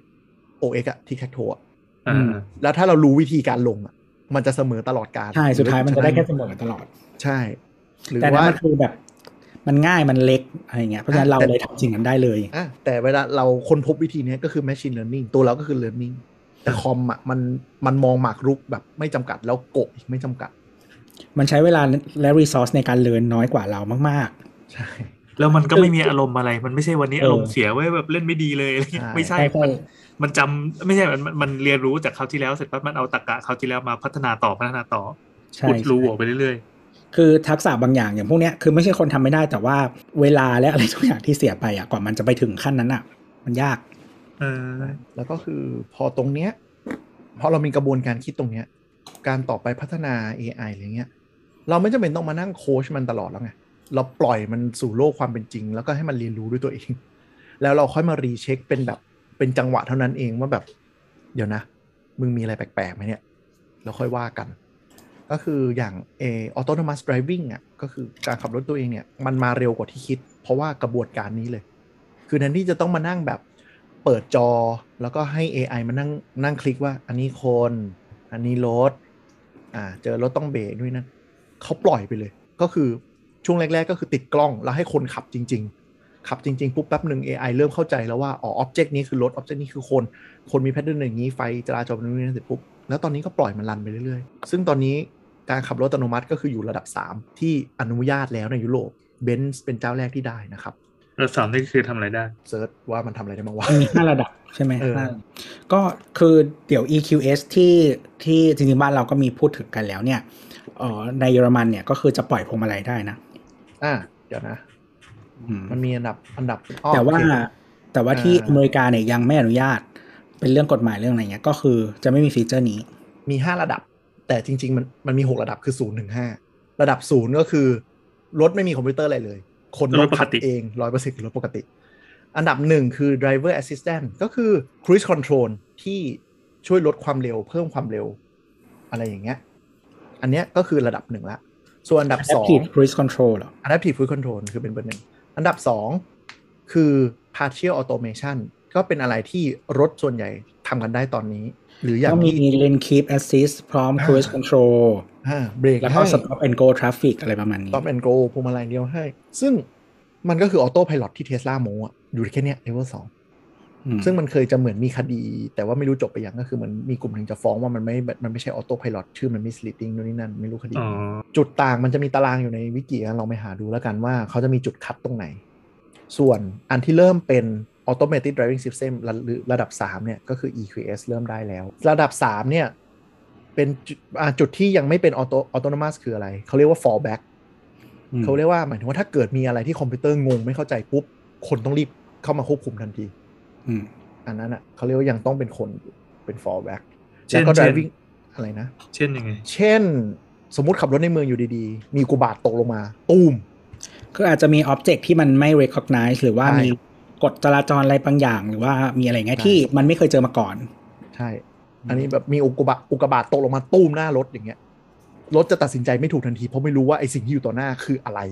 อืมเหมือนมันสจะมมงติงว่าทันทีเออสมมติว่าแบบรถวอลโวอะมันเลินที่สวีเดนใช่ไหมมันเลินกวางไปแล้ว แต่ว่าอืมเบนซ์ไม่ได้เลินกวาง ถ้าไปขับที่มีกวางก็จะงงอะไรเงี้ยสมอ๋มอติหรือขับมาบ้านเราเจอตัวเงินตัวทองที่สวนลุมแล้วก็ตกใจอะไรอย่างเงี้ยว่าแบบเฮ้ยทำไมมันมีของอะไรกลิ้งบนพื้นได้ด้วย หรือว่านั้นมันเป็นคือมันแบบแผ่ำต่ำมากนึกออกป่ะเออแต่ว่า แบบมันจะชนมันจะมีอะไรไหมหรืออะไรเงี้ยมันก็จะงง คือมันเริ่มมันเริ่มมันเริ่มมีความไม่แน่ใจปุ๊บอะหรือว่ามีมอเตอร์ไซค์ปาดตลอดเวลานะฮะทุกเออเออเนี่ยเรื่องมอเตอร์ไซค์เนี่ยอ่าตอนนี้เห็นว่าเทสลาไปขายที่อินเดียผราะขายที่อินเดียน่าจะได้ข้อมูลดีๆมาเยอะมากอะใช่ ไม่ก็คือใช้ใช้เสียงฟังเสียงแตรเอา ก็ก็ไม่ไม่ต้องห่วงเพราะว่าพวกคนที่เขาซื้อเทสลาแล้วมาลองมาลองเล่นในเมืองไทยหรือเวียดนามอะรู้ดีกแล้วเหรอ ทำไมทำไม ครับผมก็มีเคนหลุดไปคนเดียวนะฮะ หลุดเองแล้วมาบอกคนอื่นหลุด เออ พวกใช้ Windows ยังไงนะตะกี้พวกสาวกปลอม ซื้อแม็กแล้ว อืมต้องแบบพี่แอนนี่สาวกตัวจริง มีโคตรหลายเครื่องเลย มีทุกอย่างยังไม่ได้ไอโฟนอ๋อว่าตะกี้ก็พูดถึงถึง autonomous driving เนาะก็คือเลเวลสามก็คือ fallback เนี่ยยังต้องเป็นคนอยู่ ส่วนระดับ4 ก็คือทำได้ทุกอย่างแล้ว แต่ว่ายังขับได้ไม่ทุกโหมดคำว่าไม่ทุกโหมดหมายถึงว่าอาจจะมีขึ้นขงขึ้นเขา หรือว่าลุยป่าฝ่าดงเงี้ยอาจจะยังไม่ฉลาดพอแต่ ornament ทั่วไปได้แล้ว ส่วนระดับ5ที่ full automation ก็คือใช้แทนได้หมดเลย ไม่ต้องมีเงื่อนไขคนเลยจ้ะนี่คือไม่รู้ เพราะฉะนั้นวงการรถเนี่ยก็จะพัฒนากันหนักมาก เรื่องของ autonomous driving ซึ่งมันเป็นเรื่องของเนี่ย machine learning deep learning ที่พัฒนาไปสุดโดยที่ปล่อยรถมันวิ่งไปเรื่อยๆเดี๋ยวมันก็เรียนรู้เองเพราะตอนเนี้ เทสลาก็ฝึก AI ตัวเองด้วยการปล่อยเบต้าให้คนไปลองใช้ full F FSD นะครับ full self driving mode ของ Tesla ก็คือถ้าจะอยากได้เนี้ยต้องจ่ายเพิ่ม 3 0 0 0 0นที่อเมริกาใช่ก็คือแล้วก็ยังเป็นรุ่นทดลองอยู่ด้วยใช่ไหมใช่ใช่ ก็ก็เขาจะปล่อยให้พวกเนี้ย พวกเบต้ายูเซอร์ไปแล้วเรีก็ยนเก็บรู้แล้วส่งข้อเก็บมูลกลั Data บมา เก็บ Data ไปพัฒนาด้วยคือพวกนี้บางทีเขาจะนับ Data เป็นไมล์เลยไมล์ที่วิ่งไปเออแล้วก็ เออแต่ว่าก็คืออย่างอย่างเทสลาเองอะคือเขาจะเออใช้เซ็นเซอร์ไม่ค่อยเหมือนคนอื่น เออเหมือนใช้เน้นกล้องเน้นอะไรพวกนี้ ใช้ตามอง เออ แต่ว่าอย่างบางเจ้าแบบมอนโวอะไรเงี้ยเขาก็จะใช้เซ็นเซอร์อย่างอื่นอะไรแทนก็ยังทะเลาะกันอยู่ว่ายังไงที่จะเป็นอะไรที่เหมาะสมอืมเพอีราะลอนว่ามัสก็ด่าทุกคนที่ใช้แบบอื่นทำไมวะเป็นสไตล์เขา ไม่ไม่ไม่คือคือคือตัวมันก็พิสูจน์มาว่ามันพลาดบ่อย หรือไงเปอร์เซ็นต์การพลาดก็ยังน้อยอะไรเงี้ยเหรอจริง ๆ มันถ้าถ้าว่ากันตามตัวเลขแม่งน้อย น้อยจริง ๆ คือหมายถึงว่าโอกาสที่คนอ่าอะไรนะไอเนี้ยระบบเนี้ยจะเกิดอุบัติเหตุอะมันน้อยกว่าคนขับรถทั่วไปพอสมควรอะถ้าเทียบกับคนมันชนะอยู่แล้วเออถ้าเทียบกับคนมันชนะอยู่แล้วเอาไม่เทียบกับคนดิแต่ว่าปัญหาของของไอตัวเนี้ยบางทีคือมัน มันมีจังหวะที่มันเด๋อแบบไม่น่าให้อภัยเมื่อมันอยู่สถานการณ์บางอย่างที่คือรถมันไม่คือเข้าใจ คือแบบกล้องเนี่ยคือเอ่อ พวกที่ใช้เรดาร์อย่างวอลโวเนี่ยเป็นเรดาร์ใช่ไหมหรือว่าเบนซ์อะไรก็ตามเอ่อพวกที่ใช้เรดาร์เนี่ยมันก็จะมีข้อแย้งก็คือว่าเขาเขาเรียกว่าอะไรอะมันไม่ได้ใช้ visual ถูกปะอืมเพราะฉะนั้นอะมันเห็น object จริงอืมๆเออแต่อย่างเทสลาอย่างเคสที่เคยมีคนตายอะที่ที่มันเป็นรถบรรทุก ใช่ไหมแล้วมันสีขาว แล้วมันเหมือนสีท้องฟ้าอ่าแล้วรถคิดรถคิดว่าไปได้ก็เลยพุ่งไปเลย รถกดมิดเลยไม่มี No brake เออแล้วคนนั้นอะเขาก็เหมือนหลับหรืออะไรสักอย่างปะไม่ไม่ลองของ เออลองของด้วยใช่แล้วรถมันพุ่งไปเลยแล้วทีเนี้ยรถมันเตี้ยใช่ปะครับ มันก็ไปข้างใต้อ่าแล้วก็คือโดนแต่คนนี่แหละ แล้วคนตายอืมอ่ามันก็ตัดข้างบนออกไปอะรถขาดครึ่งอะกลายเปิเป็นดรปถระสทุนปอร์ตเออนั่นแหละเออแต่ในขณะเดียวกันถ้าเป็นเรดาร์มันก็จะลดปัญหาพวกนี้ลงไป แต่ในขณะเดียวกันมันก็แลกมาด้วยราคาและหลายๆอย่างอะไรเงี้ย ด้วย แต่ว่าเรดาร์มันก็จะมีปัญหาว่ามันไม่ได้เห็นเหมือนคนเห็น มันเห็นอืมเป็นสิ่งสะท้อน เพราะฉะนั้นอืมบางอย่างที่มันไม่ make sense เลย มันก็จะกลัวเกินเหอืตุมหรือบางทีมันก็จะเบรกเองหรืออะไรอย่างนี้ด้วย แล้วแต่วิธีตั้งด้วยอย่างเช่นว่า ว่าแบบตั้งให้มันกลัวขนาดไหนอะอ่าอ่าอันนี้เป็นเรื่องอัลกอริทึมแหละ ใช่แล้วก็คือบางทีอะมันอาจจะต้องใช้หลายอย่างมารวมกันนึกออกปะเพื่อให้มันดีที่ได้ครบ คือดีที่สุดคือควรมีทั้งกล้องและเรดาร์อย่างการใช้เรดาร์เนี่ย ปัญหาก็คือรถมันก็จะอ่านป้ายไม่ได้ อ่านอืมสัญญาณจราจรไม่ได้ มันก็จะอืมไม่สามารถเป็น full self driving ได้เลยอืมเพราะมันก็ต้องผสมอ่านพกัวกนนี้ไม่ได้ ใช่เทสลาก็เลยก็เพอร์ซูด้านกล้อง แล้วก็จริงๆกมัล้นองจะเถีเนี่ยยงกันเรื่องอะไรวะจริงๆมันรวมโปรแกรมกันก็ได้นี่หว่าอ่ามันน่าจะปวดหัวเรื่องอัลกอริทึมหลายๆอย่างแหละอืม แล้วก็มันอย่างแต่อย่างกล้องเนี่ย มันก็จะต้องบางทีมันต้องมีหลายมุมอืมเพราะว่าในรถลักษณะของรถเนี่ย มัน มันเราจะอยากอาจจะใช้ไปอยู่ในมุมอับหรือใดก็ตามกล้องสมมติกล้องหลักไม่เห็นมันต้องมีกล้องตัวอื่นหรืออะไรเงี้ยเพื่อให้มันทำงานต่อได้อืมอะไรเงี้ยอย่างของวอลโวมันเคยมีเคสนะน่าจะเป็นที่ Uber มั้งที่ชนคนเอ่อจักรยานอะอ่ามันแคบไงใช่แต่จริง ๆ อะ ก็คือตัวนั้นมันเป็นมันใช้ซอฟต์แวร์ของ Uber ก็คือมัน override ซอฟต์แวร์ของ Volvo อืมซึ่งจริงๆมันหมายถึงว่าตัวรถ Volvo มันบอกให้เบรกอืมแต่ว่าไอ้ system ที่เขา test อะมัน override ใช่ปะ มันก็เลยพุ่งไปอ่าก็มีก็อย่างเทสลาเคสที่ลูโต้เล่าให้ฟังอะ ก็คือเขาเขาตรวจกล่องดำแล้วที่เทจีสนลาปะก็มีก็มี black box นะอะไรนะที่จีนปะที่อเมริกาที่อเมริกาเขาตรวจ black box แล้วก็คือคนพบว่ารถมันสั่งเตือนให้ให้ให้จับพวงมาลัยแล้ว มันเริ่มไม่ชัวร์แล้ว แต่คนนี้ก็ยังปล่อยอะอืมก็สัตว์ตูมเข้าไป คือก็พูดยากแต่ว่าเนื่องจากพอมันมี black box ที่มันมีข้อมูลที่ส่งไปแล้วมันตรวจได้อะเทสลามันก็เลยยืนยันได้ไงว่า ระบบกูไม่ได้เปิดมาเพื่อให้มึงปล่อยพวงมาลัยอยู่แล้ว มันเป็นเพื่ออำนวยความสะดวก คือคืออย่างเคสเนี้ย คือถ้าเขาเตือนว่า เออเหมือนเหมือนเป็นคอนแท c t แบบหนึ่งว่า เมื่อคุณอยู่ในรถไม่ว่าคุณใช้ระบบอะไรก็ตามอะ คุณเป็นผู้รับผิดชอบอะ จริง ๆ มันเตือนนะ มันก็อืมมีขึ้นอยู่นะ แต่คนก็ไม่อ่านแล้วก็ชื่อออโต้พ l ล t มันมิส e ิดดิ้งไงในขณะที่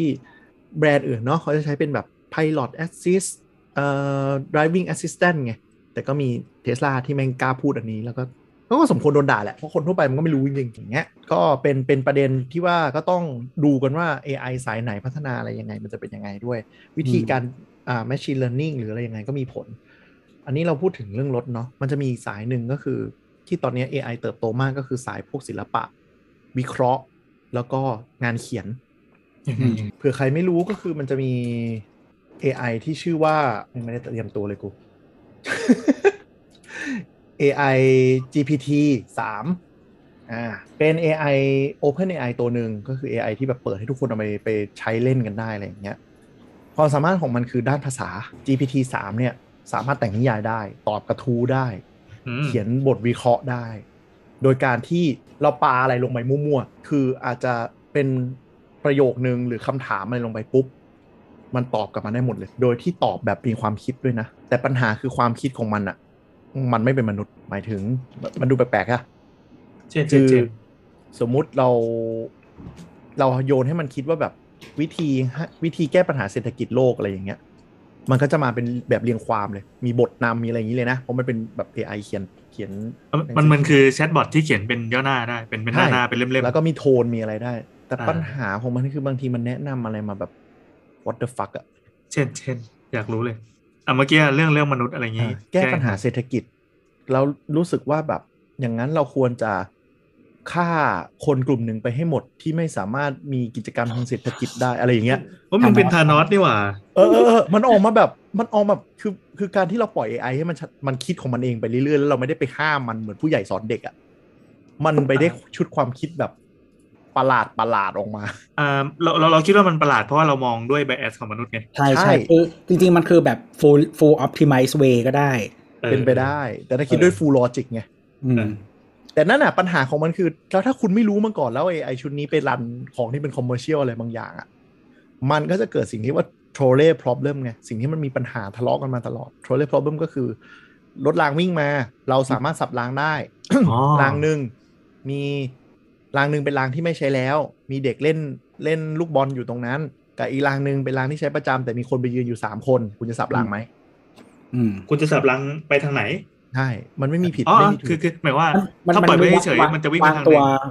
คือมันมีหลายเวอร์ชันเนาะมันจะวางใช่ตัวคนไว้ข้างนอกอ่าสมมติที่สับอยู่ข้างนอก ที่สับหลังอยู่ข้างนอก วางคนไว้อ่าข้างนอก เป็นแบบ by standard เป็นคนยืนดู หรือว่าเราอยู่ในรถ อ่าอ่ามันจะมีหลายเวอร์ชันเพราะว่ามนุษย์อะ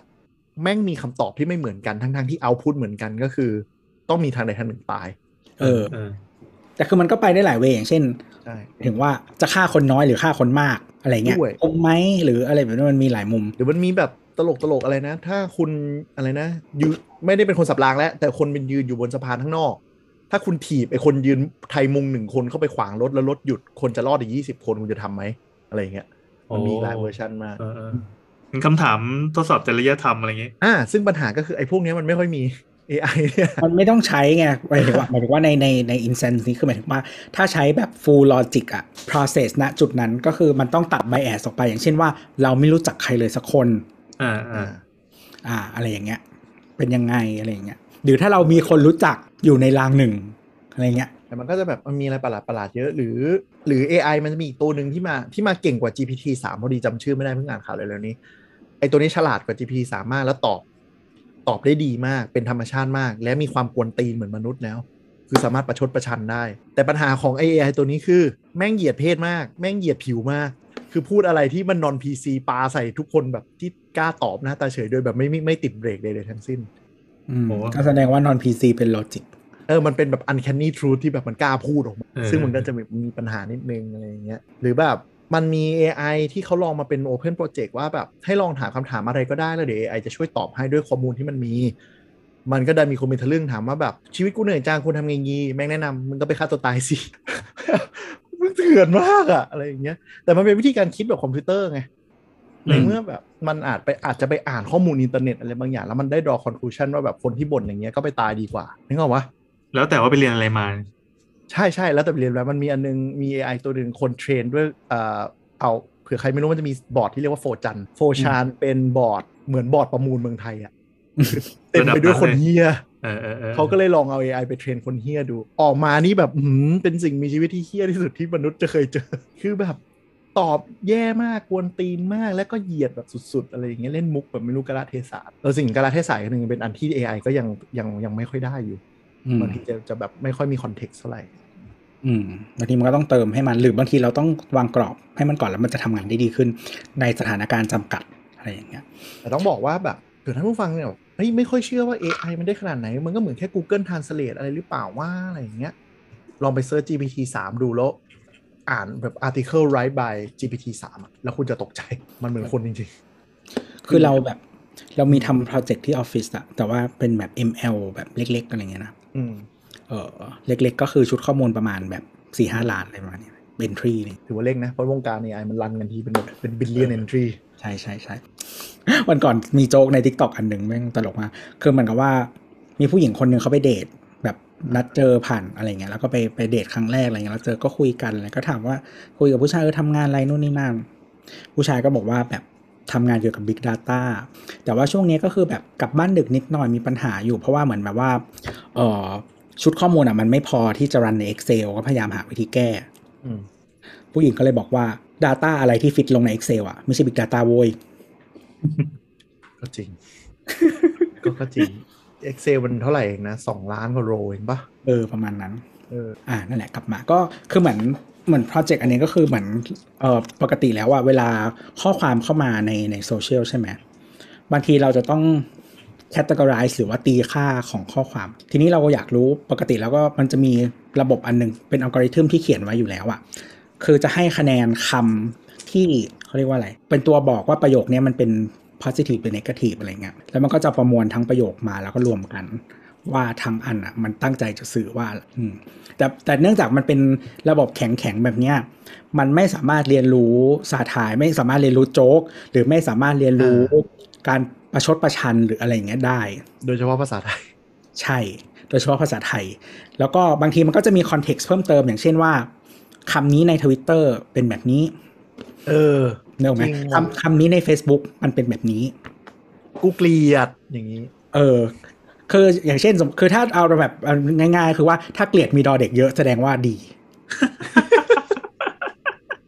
อีสานใช่อย่างนี้ เออ ถ้าเกลียดมีดอเด็กตัวเดียวแบบเขียนถูกอันนี้อาจจะแปลว่าไม่ดี อะไรคำว่าเฮียแปลว่าอะไรเอเอออคำว่าเฮี้ยเป็นคำบอกปริมาณ ไม่คือคือคือมันไม่ต้อง AI หรอก ไอของพวกนี้ขนาดเป็นคนไทยกันเองยังบางทียังจับ con- จับ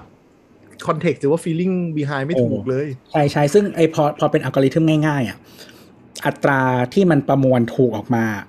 คือถ้าเป็น Facebook อาจจะได้เยอะหน่อย เพราะว่าของที่เราเก็บได้จาก Facebook อะส่วนใหญ่มันจะมาจากพวก Official Page ก่อน แล้วก็เป็นคอมเมนต์ออกปะอ่าอ๋อเพราะใช้ภาษาที่เป็นอืมมาตรฐานนิดนึง ใช่แต่ว่าทวิตเตอร์มันคืออะไรก็ได้เนกอะปะทุกอย่างเรนดอมเละเออเพราะคือ Data Set Twitter มันจะใหญ่อยู่แล้ว เพราะว่ามันให้เก็บอะไรก็ได้อืมเออ ก็บางทีมันจะถูกประมาณสักแบบห้าหกสิบเปอร์เซ็น ใช่ไหมแต่ว่าเรามี Data Set ที่ใช้คนอ่านมาแล้ว อ่า ก็จะช่วยให้เร็วขึ้นเยอะ เราก็เอา Data Set ที่คนอ่านมาแล้วอะให้มันเลินอืมเออ แล้วก็ทีนี้เราก็จะสร้างคอนเท็กซ์ให้มันว่า อย่างเช่น Data Set เนี้ยเฉพาะที่เกี่ยวกับรถ Data Set เนี้ยเฉพาะที่เกี่ยวกับอาหารอืมหมายถึงว่าเออเนี่ยหรอกปะทำบริบทให้มันใช่ก็คือเพื่อเราจะแยก AI เป็นตัวตัวๆถ้าตัวนี้ก็คือเดี๋ยวเราจะไว้อ่านพวกนี้ตัวนี้ไว้อ่านพวกนี้อะไรเงี้ยมันก็จะ accuracy มันก็เพิ่มขึ้น พอเอามาเรียนแบบนี้ แล้วมันก็ accuracy มันจะวิ่งขึ้นไปแบบ8-90%อร์เซ็นต์อืมอืมจากปกติที่ที่แบบที่เป็นอัลกอริทึมง่ายๆ ให้คะแนนคำอะไรเงี้ย มันก็จะอยู่ที่ห้าหกสิบเปอร์เซ็นต์แต่ว่าก็ต้องก็โอเคโอเค ก็ลองใช้แล้วก็ดีก็แต่ว่าเราต้องหาคือบางอันเนี่ยยังทำไม่ได้ เพราะว่าเราไม่มี entry ที่คน verify แล้วอะเยอะขนาดนั้นเออมันไม่มีประโยชน์ที่เราจะเรียนอะไรก็ไม่รู้หรอกปะ ยิ่งทำให้คือมันจิมหายไปกว่าเดิม ใช่ใช้ Data ที่ใส่เข้าไปก็สำคัญ เพราะว่าเราต้องเลือก Data มาแล้ว จึงให้มันเรียนอืมอืมซึ่งสุดท้ายแล้วมันก็จะ contribute ว่า พอมันดีมากเราก็ไม่ต้องเอาคนมา มาอ่านเนอะปะไม่ต้องเอาคนมาแบบจัดการข้อมูลชุดนี้แล้ว แล้วก็สามารถให้มันรันเป็นมันต้องแต่มันต้องใช้เวลาแหละ เฮ้ย เพิ่งรู้อะตะกี้ไปนั่งวิกิมา ไอ้ที่เราพูดถึง self driving car level 3อะที่เราบอกว่าเบนซ์ได้เป็นเจ้าแรกใช่ปะมันมีเจ้าได้ก่อนหนานั้นคือ Honda เว้ยขายที่ไหนอะไม่รู้ไปทำอะไรอะ ไม่รู้ อ๋อ อ่า Legend Hybrid EX Sedan ที่ญี่ปุ่นมีอยู่ร้อยคัน มันสามารถอ่าน traffic jam pilot ได้ แล้วก็อืม legally allow driver to take their eye off the road อืมอืมความญี่ปุ่นก็ขายด้วย ชอบทำเล่น เออจริง ๆ แบบทำได้อ่าแล้วก็ไปเจออีกอันหนึ่งว่าวิธีการตัดง่ายๆ เรื่องเรื่อง driving automation อะlevel ศูนย์ก็คือไม่มีอะไรใช่ไหมเลเวลหนึ่งก็คือ hands on หมายถึงว่าช่วยแต่มือต้องยังกุมพวงมาลัย hands off คือเลเวลสองคือ hands off หมายถึงว่าเอามือออกเป็นบางบางจังหวะได้ ส่วนเลเวลสามคือ eyes off คือไม่ต้องมองถนนแล้วรถขับได้อืมอืมส่วนเลเวลสี่คือ mind off mind off คือหมายถึงว่าไม่ต้องโฟกัสบนถนนรถก็ต้องขับได้ คือหมายถึงว่านั่งคิดนั่งอะไรไปก็ได้อย่างเงี้ยทำอย่างอื่นไปด้วย อ่า ไม่ต้องมี driver attention อืมเลเวลห้าไม่จำเป็นต้องมีพวงมาลัยโอ้โหแล้วก็มันมีหลายเจ้าที่ลองทำ concept แค่ concept อะนะ car อืมเช่นที่แบบเป็นรถเป็นเหมือนเลาชนั่งอะไรเงี้ย ก็ทุกคนหันหน้าหากันนึกออกปะเป็นแบบเออใช่ แล้วก็เอาพวงมาลัยออกไปเลยอะไรเงี้ยใช่นั่นคือเลเวลห้าเลเวลห้าจะเป็น ultimate goal ที่ต้องวิ่งในทุกสภาวะแล้วสั่งได้มันตลอดอืมเทสลานี่แค่สองใช่ไหมใช่เทสลาเป็นสองจ้าแล้วที่ก็คลิปคลิปนั้นที่เคยส่งไปในแชทอะอันนั้นเป็นเลเวลรู้สึกจะเป็นเลเวลเลเวลสี่เดี๋ยวนะหมายหมายหมายถึงคลิปที่มีคนไปนั่งทำอะไรกันในเทสลาด้วย อันนั้นเลเวลสองเรื่องสองแต่ว่าใช้เกิน ใช้เกินขอบเขตคือมันมันคือคือคือวิธีมีคนไปวิเยธีกันในนั้นวิธีวิธีที่เทสลามันทำอะบางคนเขาก็วิจารณ์ว่ามันชุยเพราะว่ามันมียูทูบเบอร์คนหนึ่งหลับบนเทสลาไปเลย แล้วแต่ว่าเทสลามันบังคับให้จับพวงมาลัยทุกยี่สิบวิอ่าถามว่าไอ้คนขับนี้ทำยังไง มันเอาขวดน้ำไปห้อยพวงมาลัยให้มีน้ำหนัก ไม่มีน้ำหนัก มันก็กระตุกกระตุกตึ๊กตึ๊กมันไม่ได้มีเซ็นเซอร์มือมืออะไรทั้งสิ้นไม่มีเลยเลยเออโอเค ก็เหมือนคนซื้อไอเนี้ยซื้อที่มันเป็นแบบโลหะชิ้นเล็ก ๆ ที่ไว้เสียบเอ๋ออะไรติดนะเบลติดเบลอะโอ้ยอันนั้นอันตรายมากเลยครับมีใช่คนมีมีคนไทยที่เคยเสียชีวิตอันนี้ด้วย ก็สมน้ำหน้าปะแต่ก็จริง ใช่นั่นแหละก็คือก็คือคือมันมีเหตุผลหนึ่งว่าที่เทสลามันเกิดอุบัติเหตุบ่อยก็เพราะอย่างเงี้ยอืมคือหมายถึงว่ามึงหาเรื่องด้วยและอีกอันหนึ่งก็คือมันไม่อาจจะไม่ได้บ่อย แต่ว่าเฮดไลน์ชอบเล่น เพราะว่ามันเป็นแบรนด์ที่เล่นได้ แต่คือปกติแล้ว comparatively มันตัดสินใจดีกว่าคนอยู่แล้วอะใช่อืมประมาณถ้เป็นยี่สิสิ่บงที่เท่ามันรู้นะถ้าเป็นสิ่งที่มันรู้อะมันตัดสินใจดีกว่าอยู่แล้วยี่สิบเท่ายี่สิบเท่า คือหมายถึงว่าดีกว่ายี่สิบเท่าจริงๆ ที่มันแบบอุบัติเหตุน้อยลงยี่สิบเท่าอ๋อแต่มันจะมีเหมือน trolley problem อีกแบบหนึ่งก็คือว่า ชนคนหถ้ารือคเสีนยขับคนคนเออ คนขับตายกับคนที่โดนชนอะไรอย่างเงี้ยจะเลือกทางไหนอะไรเงี้ยเออว่ะแต่มาแต่อันนี้ค่อนข้างชัดเจนเลยว่ามีคำตอบปะเออโลกไปทางเดียวกันก็คือโปรเทคคนขับเพราะคนขับเป็นคนซื้อ นั่นแสดงว่าเป็นเรื่องอันตรายมากเว้ย ถ้าเราไปเจออีรถใช่ที่ใช่ไม่เอาโตใช่ใช่คือคือมันเป็น best interest ของบริษัทรถอยู่แล้วเนาะปะใช่ คือบอนโบมันเคยมีรุ่นหนึ่งเว้ย ไม่รู้เมืองไทยมีเหมือนจะเมืองไทยจะไม่มีฟีเจอร์นี้อ่า V40 อืมทำอะไรที่มันมี airbag ที่กระจังที่กระโปรงหน้า อ๋อ ปกป้องคนเดินถนน ใช่ ก็คือเขาทดลองมาแล้วว่า ถ้าคนโดนชนอะ มันจะมี airbag ใช่ปะคนมันจะแบบอันอันตรายน้อยลง อย่างน้อยก็เด้งไปตายที่อื่น คือคือมันจะเป็นเหมือนมันจะเป็นแบบ cushion ขึ้นมาครับ คือถ้าเด้งขึ้นมา มันก็จะไม่ไหลออกไปเนอะปะอืมมันก็จะติดไอ้ที่ที่เป็น airbag เนี่ยอืมคือบางทีถ้าเราชนแล้วเราแบบไถขึ้นมาจากกระโปรงแล้วก็กลิ้งไปข้างหลังเนี่ยอืมคือมันจะไหมมันก็จะโดน อันเนี้ยกั้นไว้ เราก็จะติดอยู่ตรงนี้มันก็จะเป็นแอร์แบ็กอืมอืมอืมอืมอืมแต่เราเข้าใจว่าเหมือนรุ่นที่ขายเมืองไทยไม่มีนะถ้าจะไม่ผิด อาจจะทั่วโลกด้วยซ้ำไม่มีอาจจะมีแค่แบบบางประเทศอะสวีเดนนะเออผมเป็นประเทศที่เขาแคร์ประชากรเขาว่าเออซึ่งเหมือนคือเขาก็แบบโฆษณาเยอะมากมากมากตอนที่ V40 ออกมาอะไรเงี้ยอืมนั่นแหละหายไปละ ตอนนี้ไม่มีละไม่มีรุ่นไหนมีละไม่แต่ว่ามันก็เข้าใจในเชิงว่าถ้ามันแบบไปเขียนอัลกอริทึมว่าให้มึงหลบคนเดินถนนนะแล้วบางจังหวะก็คือมึงก็ทำคนขับตายปะอืมคือแบบเอ้ยมีคนวิ่งออกมาบนถนนปุ๊บกูหักมึงลงข้างทางเลยอะไรเงี้ยชิบหายตายหาหมด เออเออแต่ไอ้ยมันมีไอ้เรื่อง AI ที่มันตลกมาก มันมันมันเฮี้ยนิดนึงก็คือไอ้ระบบอ่าเทสลาเนี่ยแหละอ่ามันมองเห็นคนผิวดำตอนกลางคืนไม่ค่อยชัดโอ้เลยทำให้มีโอกาสของโอกาส image recognition ทั่วโลกแหละได้ทำให้มีโอกาสเกิดชนคนคนดำในตอนกลางคืนมากกว่าคนขาวอย่างมีนัยสำคัญเขาไปพัฒนาระบบอะไรกันไป แต่นี่เป็นเป็น fact finding ที่เขาเจอ ตอนเขารันว่าแบบ มันดีเทคคนไม่ค่อยดีเทคคนดำในตอนกลางคืนไม่ค่อยเจอนี่ก็เป็นส่วนหนึ่งของข้อเสียของใช้วิชวลแหละ ใช่ใช่มันมันอันจริงๆมันมีอันหนึ่งที่เฮี้ยมากคือ อันนี้มันเฮี้ยจริง ๆ แต่แบบมันเฮี้ยก็คืออ่าอ่ามาอ่าอัลกอริทึม machine learning ที่ทำการจำแนกรูปเนาะก็คือเอารูปใส่แล้วมันก็จะบอกว่ารูปนี้เป็นอะไร แมวต้นไม้นู่นนอะไรออ๋ย่าองเงี้ยเจอคนดำเป็นลิงใช่โหมันไม่ได้ตั้งใจ แต่นึกออกมาอ่าคือ หมายถึงว่าอะสมมติมีมีมีคนดำเนี่ยแล้วเออ visual ที่เราจับได้อะเออมันก็คือพอ machine มัน learn อาจจะส่วนหนึ่งมันมี bias ในการ learn ด้วย อย่างเช่นว่าฐานข้อมูลมีน้อยอืมแต่ว่าคือโดยทั่ว ๆ ไปแล้วอะถ้าคุณลองคิดภาพเองอะมันก็ detect ยากกว่าอยู่แล้วอะมันใกล้เห็นกว่าเราเราสมมติfacial feature อย่างเงี้ย ถ้าแสงอืมไม่มากพออะคุณเห็น facial feature ได้น้อยกว่าอยู่แล้ว ใช่ แล้วมันไปเหมือนเหมือนลิง เพราะว่าลิงมันหน้าดำเลยอะไรอย่างเงี้ยมันคือมันคือ AI มันไม่ได้มีศีลธรรมอะไรมันบิดเบี้ยวหรอกแต่มันก็เป็นตัวของมันเองอย่างเงี้ยแต่ใช่ส่วนหนึ่งก็คืออ่านักวิจัยก็ยอมรับจริง ๆ ว่า Data Set ที่ใส่คนอะมันเป็นคนผิวขาวเยอะกว่า คือก็ต้องดูแหละว่ามันวิจัยมันทำที่ไหน แล้วก็เขาได้ใช่ Data Set มาจากไหนคือใช่ส่วนใหญ่เงี้ยมันเป็นประเทศตะวันตกอะแล้วใช่ประชากรส่วนใหญ่มันเป็นคอเคเชียนอยู่แล้ว ใช่ใช่ใช่เออคือถ้าคือ สมมติได้ Data แบบไม่ bias ได้ Data แบบไม่ bias คือได้ Data Set ตามเพราะเอ่อสัดส่วนประชากรสัดส่วนประชากรอะ มันก็ต้องมีคนขาวเยอะกว่าอยู่แล้วเนอะปะแต่ว่าในขณะเดียวกันมันก็จะมีอีกมุมหนึ่งว่า ถ้าทำงานให้มันดีที่สุดอะ คือของที่มันยากอะ ก็ควรเอาให้มาเรียนเยอะด้วยเนอะปะเพใช่ราะใช่ใช่เพราะเพราะเราเราเรารู้แล้วว่าคนที่เป็นเอ่อ black อะ มันเรียนยาก อะไรเงี้ยมันก็ต้องมี data set ก็ต้องเทรนให้เขามากขึ้น เพราะว่าอืมจะได้เข้าใจด้วย หรือว่าพวกแบบสลิดอายอย่างเงี้ย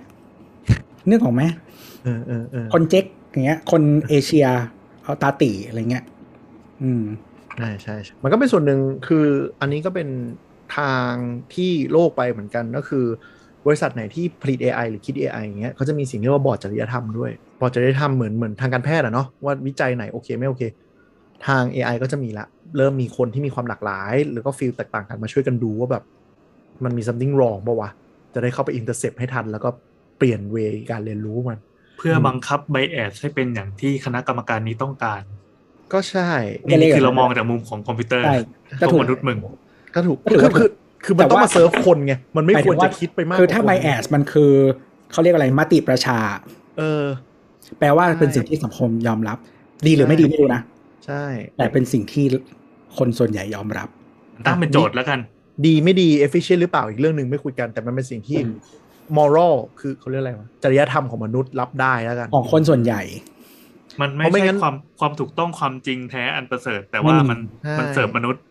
ใช่เพราะไม่งั้นบางทีถ้าถ้าเอาถ้าเอาความถูกต้องอันจริงแท้ก็คือแบบทานอสเมื่อกี้เออหรือหรือไม่แบบเอา AI ไปรันเรื่องวิธีการบริหารประเทศก็อาจจะแบบมี conclusion ว่าอะก็มึงก็ทำมาสงครามประเทศข้างๆเดียวทรัพยากรมาอะไรอย่างเงี้ย อืม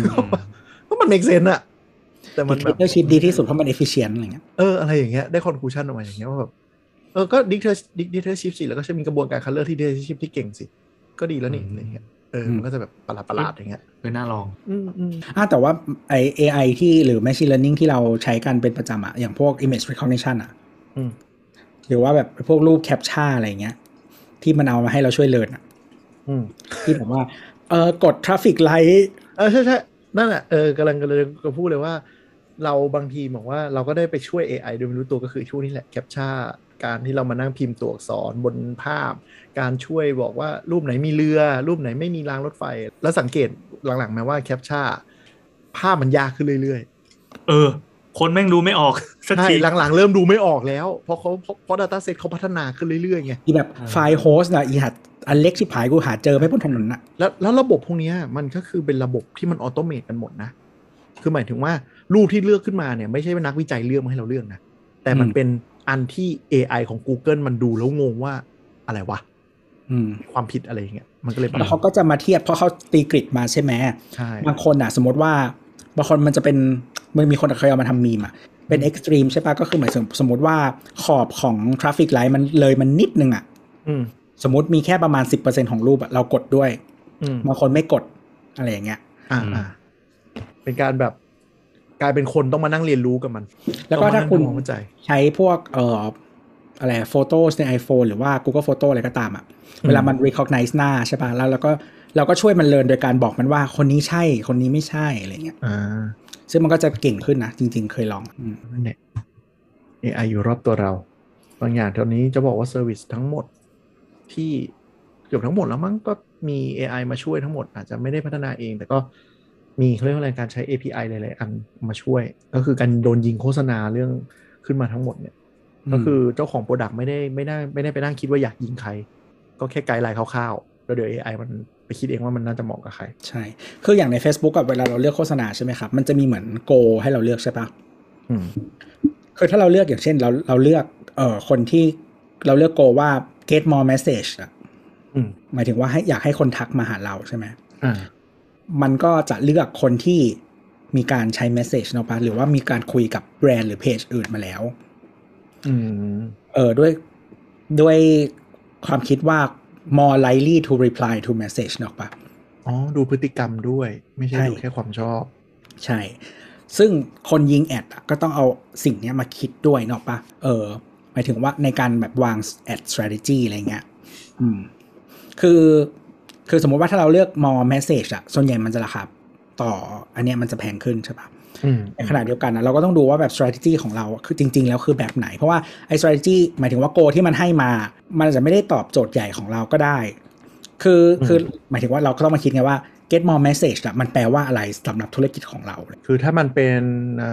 ลีเจนเพื่อจะปิดการขายก็อืมจะโอเค แต่ถ้าเป็นใช่แบรนด์ที่คุณจะไปซื้อจากเชลฟ์อยู่แล้ว ก็อาจจะเน้น impulse มากกว่าอะไรอย่างเงี้ยใช่ แต่แต่คือบางครั้งอะถึงแม้ว่าคุณอยากจะ lead gen อะ แต่ว่าพฤติกรรมผู้บริโภคกลุ่มเนี้ยเรารู้แล้วว่ามันไม่ถึงอะแปลว่าคุณสร้าง lead gen ไม่ได้ เพราะฉะนั้นคุณอาจจะต้องมีตัวที่ทำ awareness ก่อนไหม หรือตัวที่ทำ reach อะไรก็ว่าไป หรือผสมกันอะไรอย่างเงี้ยอืมแต่หลายแบรนด์ที่เขายิงเยอะๆอะไรเงี้ยเขาก็จะผสมโกนึกออกปะ เพื่อเพื่อสร้างเจอร์นี่หรืออะไรบางอย่าง แล้วมันก็มีไบแอสอย่างหนึ่งก็คือการที่คนที่มี resource เยอะยิงแอดได้เยอะก็สามารถศึกษาได้เยอะแล้วเข้าใจได้เยอะกว่า เจ้าเล็กบางทีก็จะเสียเปรียบเรื่องนี้เหมือนกับ มันจะมีจุดที่แบบอ่าการยิงโฆษณาประเภทนี้หรือ AI ประมาณเนี้ย budget ต้องประมาณนี้ถึงจะคุ้มละแต่ถ้ามันไม่ถึงก็อาจจะไม่คุ้มเลยใช่ แบบเหมือนเวลาคุณจ่ายค่า agency fee ไปบางทีมันก็คือสิ่งนี้ แต่ไม่ใช่แปลว่าทุกคนจะทำให้ดีกว่าที่คุณทำเองนะ แต่ว่าในบางทีมันก็ดีกว่าเรื่องนี้เป็นความลับนะ ไม่มีทางรู้ ไม่มีทางรู้แล้วส่วนแล้วส่วนใหญ่ก็คือคนที่ outsmart Facebook ได้ก็คือเริ่มคือเข้าใจอัลกอริทึมของ Facebook มากกว่าตัว Facebook เองอะก็จะเก็บเป็นความลับ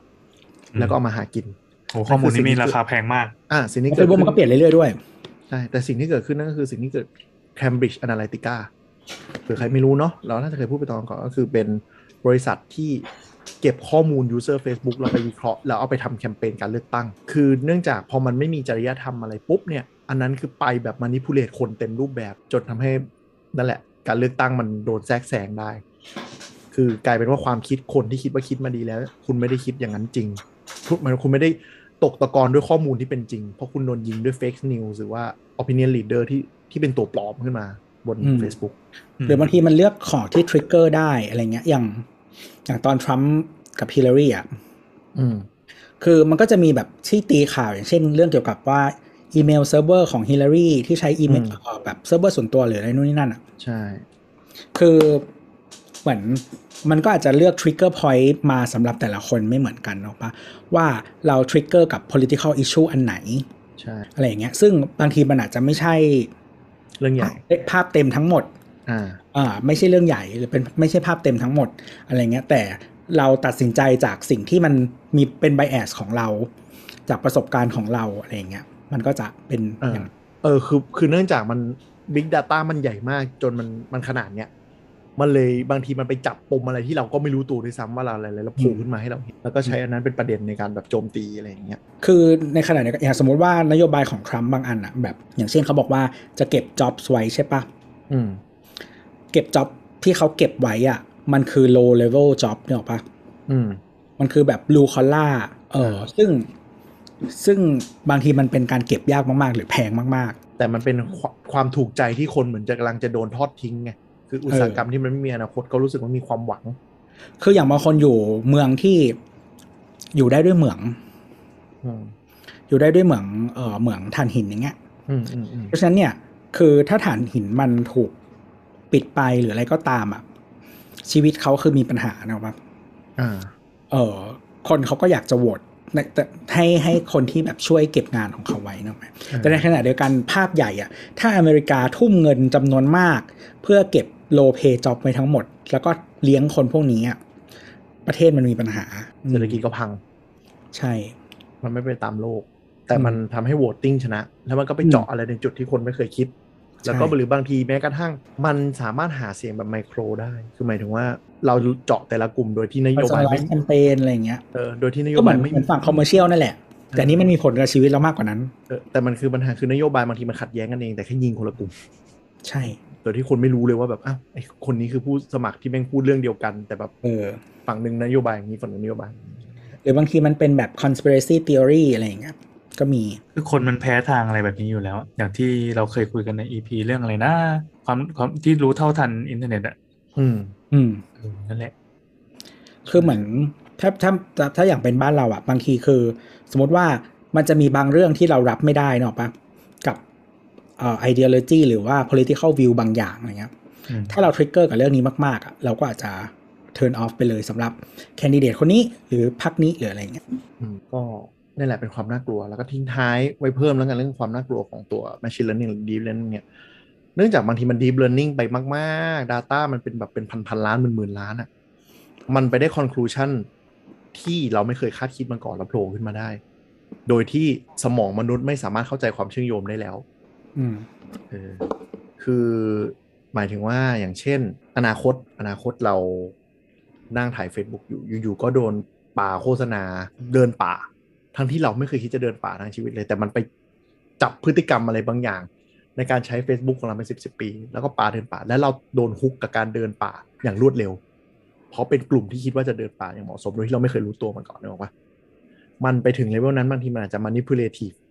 การใช้ชีวิตของคุณโดยที่คุณไม่รู้ตัวอืมคือมันมันมันถึงเลเวลไม่ใช่ไม่ใช่ไม่ใช่ conscious อะมันลงไป subconscious อะไปอยู่จิตใต้สำนึกอะอืมเราเล่นประเด็นนั้น หรือมันถึงชวนว่าให้ทำพฤติกรรมอะไรบางอย่างต่อไป ซึ่งเออหลาย ๆ ทีมันเลยมีหมายถึงว่าคนก็พูดว่าเออบริษัทพวกเนี้ย มันมี power เหนือกว่ารัฐบาลได้ไหมใช่ หรือเอาเอาแบบเอาแบบยกตัวอย่างที่พอเห็นภาพแต่อาจจะไม่จริงอย่างนี้นะ สมมติเวลาที่ยิง ad ที่เหมาะสมกับการขายประกันอย่างเงี้ย อาจจะเป็นจังหวะที่แบบเราเริ่มไปงานศพคนอื่นมากขึ้น หรืออมเพิ่งไปงานศพมาแล้วอยู่ในจังหวะที่เราอ่อนแอนึกออกปะแล้วมันก็ยิง ad โซนเข้ามาปุ๊บ โดยที่แบบคนที่ดีไซน์อัลกอริทึมยังไม่รู้เลยว่ามันโผล่ขึ้นมาได้ยังไง แต่มันได้ผลก็จะมีความเป็นน่ากลัวได้ เพราะมัน เพราะมันคือมันมีเรามี trigger แล้วไง ใช่อืมเราผ่านแต่อันเนี้ย trigger อันนี้อันนี้ยกตัวอย่างให้เห็นภาพไง แต่บางทีแบบ ถ้ามัน Big Data มันมากกว่าเดิมคือ คุณอาจจะไปไปกินก๋วยเตี๋ยวเป็ด แล้วอยู่ๆก็มี ad ซื้อตู้เย็นโผล่ขึ้นมาอืมแล้วมัน match กันได้ โดยที่เป็นพฤติกรรมที่แบบไม่ค่ะสมองมนุษย์ไม่ไม่เข้าใจอะ แต่มันมัน match ขึ้นก็มาคือด้คุณไปเที่ยวเอกมัยแล้วก็พอดีอยู่ใกล้วัดธาตุทองไปว่าคุณไปงานศพมา เออหรือหรือมีอะไรแบบเนี้ยที่มันลงไปเลเวลจิตใต้สำนึกอะเพราะว่า Data Set มันมากพอที่จับ pattern อะไรบางอย่างที่คนมันไม่เข้าใจได้ไม่ซึ่งจริงจริง ๆ แบบนี้มันสอนแมชชีนง่ายมากเลยนะ แค่สอนนิดเดียวเองแล้วก็ที่เหคืลืออไม่ปาปาทุกอย่างลงไปแล้วหาความเกี่ยวเนื่องอะไม่ไม่คือเออคือคือเวลาเวลาบอกว่าสอนง่าย คือแสดงว่าอันเนี้ยเราใช้ assumption ของเราที่เรามีแล้วนะปะ เรามีชุดความรู้นี้อยู่แล้ว เราจึงสอนมัน อันนี้ก็จะง่าย แต่ว่าถ้ามันแบบเกิดขึ้นได้เองอะอ่าอันนี่มันก็คือต้องเรียนขึ้นมาอืมอืมหรือแบบถ้าสมมติอนาคต AI หรืออะไรพวกเนี้ยมันอยู่ในหลายมิติของชีวิตเรามากขึ้นใช่ไหมเมื่ออนาคตคือ AI อาจจะเป็น Open Source หรือเป็น API ให้คนมาปลักใช้ดึงข้อมูลไปคิดนึกออกไหมอืมสมมุติเรามีโจทย์ว่าเราเป็นร้านยาง อยากเพิ่มยอดขายยางจัง AI ไปช่วยคิดหน่อย AI ก็บอกว่าได้เดี๋ยวจัดให้ มันก็ไปคิดออกมาว่าแบบอะถ้า AI มันฉลาดพอมันแนะนำว่าให้เราไปทำอย่างนี้แล้วเราไม่ทำตาม เพราะฉะนั้น AI จะโกหกเราดีกว่า โดยการให้อะคุณไม่ต้องทำอะไรหรอกอย่างนี้ดีอยู่แล้ว ก็ทำตามการตลาดเหมือนเดิมแต่จริง AI อาจจะไปควบคุมบางอย่างที่ทำให้ยางแบบยกฝาท่อให้ยางรถแตกในเมืองมากขึ้นนี่อืมนึกออกปะคือพอมัน deep ลงไปมากๆ มันเริ่มกระบวนการคิดมันเริ่มเหมือนคน แต่มันไม่มีจริยธรรมมาค้ำอะเฮ้ยโจ๊กเกอร์นี่หว่าใช่มันมันมันจะมีความ ออก conclusion ประหลาดประหลาดๆที่ effective แต่มันแบบไอ้เหี้ยมันผิดมากๆ ในจริยธรรมมนุษย์อย่างเงี้ยโดยที่เราไม่รู้ตัวเพราะว่า AI มองว่า ultimate goal คือมันต้องเซิร์ฟอันนั้นให้ให้ได้อืมเพราะฉะนั้นมันพร้อมที่จะโกหกเราเพื่อเซิร์ฟอันนั้น ก็เหมือนหนัง dystopia ทั้งหลายที่แบบว่าใช่ใช่ใช่ที่ main goal ในการรักษามนุษย์ก็คือฆ่ามนุษย์ เออเออคือเพราะเพราะว่าเพราะว่าบางทีมันเราเราไปคิดให้มันว่าอยากได้ผล แล้วมันก็ต้องยอมโอเวอร์ไรบางอย่างเพื่อให้ผลมันเกิดไง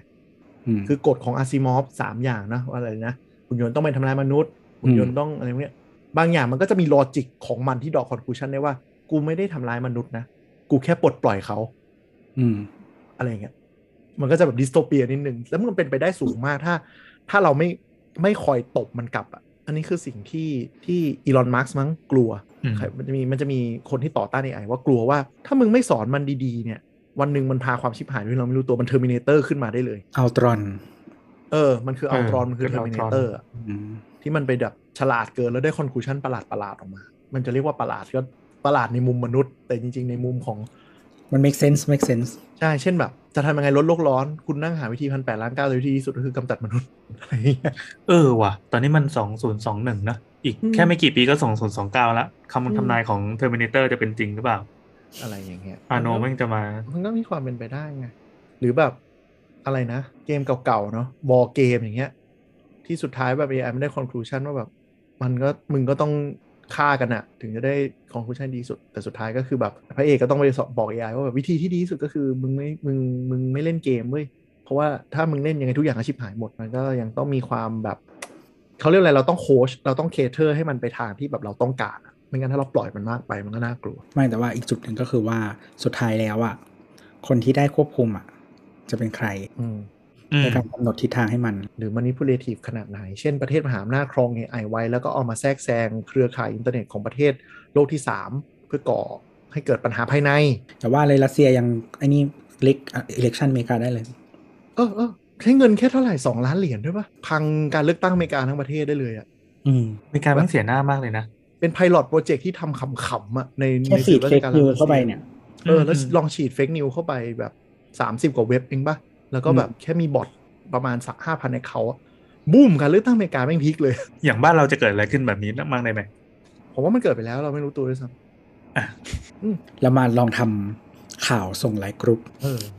ทำเป็น JPG ด้วยนะ เออเรื่องอะไรมากหรอกแหมข่าวที่ forward mail แมงมุมเข้าปากชีวิตหนึ่งเจ็ดคนก็ยังเป็น forward mail ที่ยังอยู่ทุกวันนี้เลยทั้งที่มันไม่ใช่ความจริงทำไมถึงเจออะไรแบบนี้วะไม่เคยเจอหรอว่าความนานสิบแล้วนานแล้วความรู้อะไรนะที่คุณไม่เคยคาดคิดมาก่อนอะไรเงี้ยอ๋อมส่วนใหญ่ก็มั่วทั้งนั้นน่ะ ก็เนี่ยมัน manipulate ง่ายมากเลยไอ้เคสที่เราเคยเล่าไง ไม่ถึงกับไอ้นี้ด้วยซ้ำก็แค่บอกแม่ว่าให้อยู่บ้านโดยการใส่รูปลุงตู่ลงเออตัวอย่างที่ดีอืมมันก็คือเราเป็นสภาพเลือกเราเลือกภาพและเหตุการณ์แล้วคำพูดอะที่มันตรงกับสิ่งที่เราจะสื่อไม่ตรงเลย แต่หมายถึงว่าเหตุการณ์จริงมันไม่ใช่แบบนั้น แต่เราเลือก โพสเจอร์และข้อความเนกอะปะแล้วเราก็สร้างชุดอันนี้ขึ้นมาแล้วก็ส่งไป พอคนเขาเชื่อปุ๊บถูกไหมก็คือเราอะเลือก manipulate ข้อมูลให้มันได้ผลลัพธ์อย่างที่เราต้องการแค่นั้นเองก็ต้องดูเพราะว่าเราก็อยู่ในยุคยุคต้นๆ มันก็เหมือนอินเทอร์เน็ตยุคแรกๆ ที่อาจจะแบบสร้างความเสียหายได้เลยนะถ้าไม่มีการควบคุมกฎหมายยังตามไม่ทันนะเนาะก็ต้องไล่ตามกันไป ตอนนี้ก็มีควบคุมครับ แต่ว่าเป็นอีกทางหนึ่งเออเนี่ยน่าสนใจ คือเราจะเห็นมีข่าวหลุดออกมาบ่อยๆว่าเออไปเจอว่ารัฐบาลใช้งบไปซื้อซอฟต์แวร์หรืออะไรต่อมีอะไรที่ใช้ตรวจจับพฤติกรรมคนใช้อินเทอร์เน็ตเรื่อยๆ อันนี้เฉพาะที่หลุดออกมา แล้วไอ้พวกที่ใช้งบลับในการไปซื้อเพื่อความมั่นคงต่างๆ เนี่ย น่าจะมีเยอะโอ้มีมีเยอะมากเฮ้ยมันมีเลยมันมีข่าวล่าสุดที่หลุดมานี่เรื่องเรื่องที่รัฐบาลซื้อ tools มาเพื่อไล่ไล่ไล่แฮกไอโฟนป่ะหรืออะไรสักอย่าง ใช่ใช่เออครับใช่ใช่ใช่ใช่แล้วก็คือแบบเวลาที่เราบอกว่ารัฐบาลกากนู่นนี่นั่นอะ ไอทูที่นั้นมันใช้อะแม่งเป็นตัวดีๆ ระดับโลกเลยนะ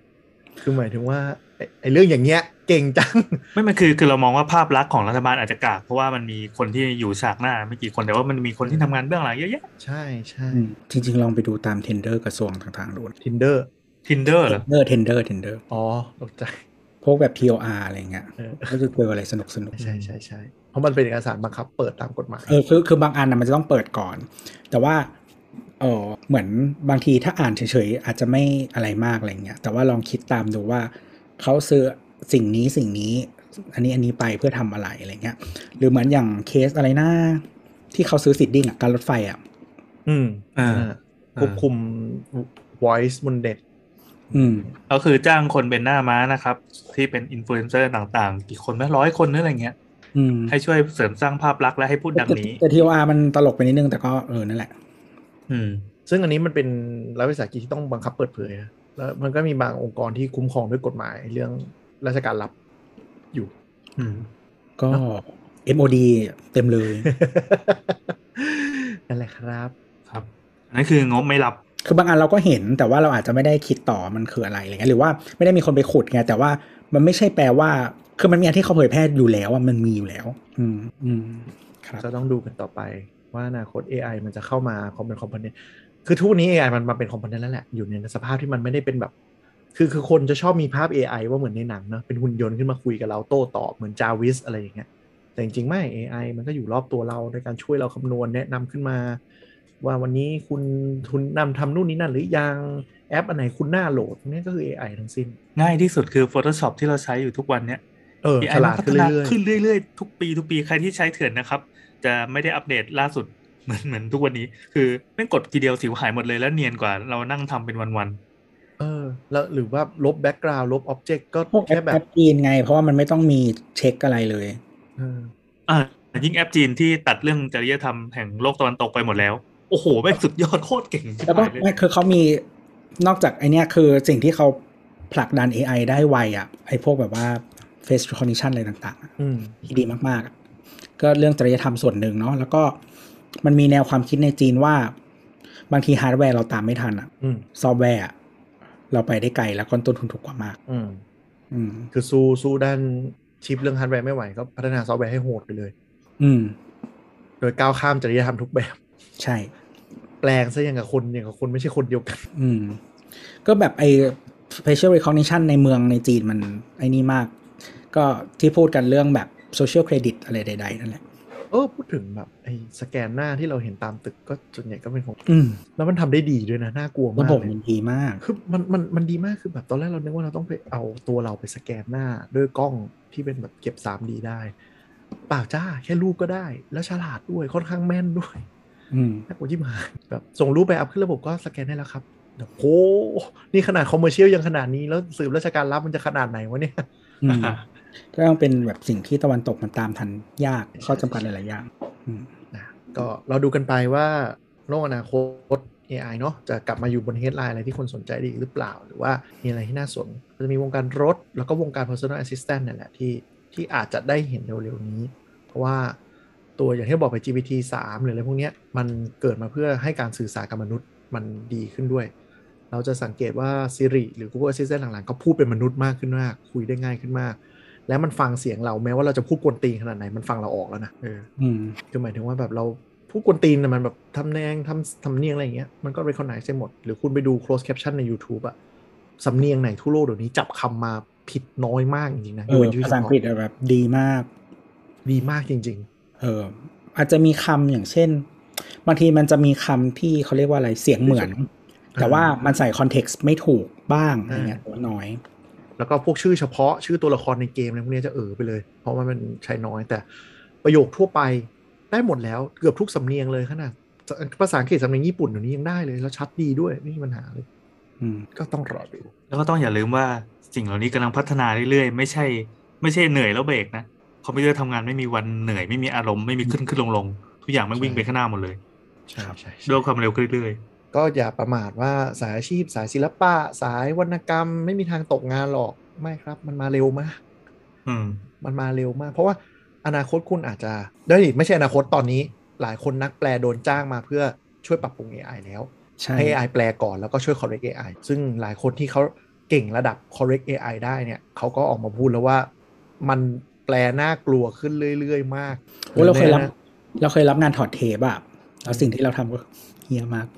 แต่เดี๋ยวนี้ไม่ค่อยได้รับแล้วเพราะมันค่าจ้างถูก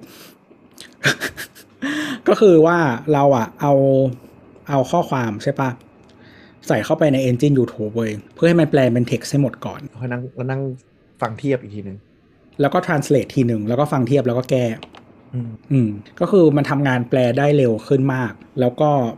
เออแต่ว่าคือมันก็ต้องมี effort อะนะหมายถึงว่าในการ correct มันอะไรอย่างเงี้ย แต่ว่ามันไวขึ้นมากๆอะไรเงี้ย เออ แต่ถึงขนาดนั้นน่ะ ที่เราทำแบบนั้นแล้วอะนะเรารู้สึกว่าถ้าค่าแปลมันถูกมากๆกูนอนเฉยๆดีกว่าแต่ว่ามันอ๋อใช่มันมีอีกอันหนึงอีกที่มันมีคนวงการเขียนนิยายเลยศิลปะ ที่เขาบอกว่าแบบ AI ไงมันก็สู้ไม่ได้หรอกอะไรเงี้ยอืมปัญหาก็คือ อ่าอย่าง GPT 3เนี่ยมันเราสามารถแปลประโยคสั้นๆหรืออะไรไปได้ แต่ว่าถ้าเรามีกองบอกอที่เก่ง เราอาจจะโยน concept ลงไปวาดโครงให้มันก่อน แล้วมันไปต่อเติม detail ให้มันอาจจะมาเป็นนิยายที่ดีก็ได้ อืมมีคนบอกว่าเอ้ยยังไงมันก็สู้ไม่ได้หรอก ก็ใช่ มันอาจจะสู้ไม่ได้ แต่มันอาจจะผลิตนิยายหนึ่งพันเล่มภายในหนึ่งเดือนได้นึกออกปะอืมคือใช้กฎ random เลยปาออกมาเลยพรึบแล้วเดี๋ยวให้ตลาดเลือกเอง หรือเขาอาจจะสร้างนิยาย personalize ที่คุณชอบก็ได้ ให้ตลาดเลือกเองหรืออะไรอย่างเงี้ย หรือแบบคอสมันต่ำกว่าที่คุณเขียนมากอยู่แล้วอะใช่ หรือศิลปะก็คือไม่เป็นไรคุณก็เขาก็อาจจะใช้เวลาน้อยในการสร้างขึ้นมาแล้วมี selection ให้เยอะแทนอืมพอมี option ให้เยอะเดี๋ยวอันหนึงมันก็ต้องเข้าเป้าคุณอะ หรือแบบ Netflix อะที่เขามีถัง Data ใหญ่ใช่ปะเขาก็เอา Data นั้นอะมาคิดว่าเขาจะทำ Original Content อะไรอืมเออซึ่งจริง ๆ คุณจะเห็นว่า Original Content หลาย ๆ อันของ Netflix อะ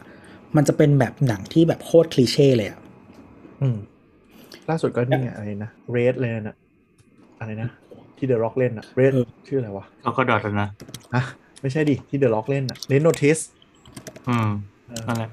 หนังมันซูเปอร์คลีเช่มากเลยแต่ก็ยังไม่ได้ดู ลองดู หนังหนังมันหนังมัน cliché ในเชิงว่ามันไม่ใช่แค่แบบ cliché ธรรมดานะ แต่มันก็คือแบบมีจุดที่สนุกอะ่ะมันมีความกลมกล่อมของความที่จะรู้ว่าทำยังไงให้หนังขายได้อะก็คือเขาก็เลือก angle นู่นนี่นั่นมาจากเออข้อมูลเซ็ตใหญ่กันนะ แต่ว่าก็โอเคมันยังใช้คนสร้างอยู่ แต่ว่ามันสามารถสร้าง checkbox จาก Data ออกมาได้เนอะปะใช่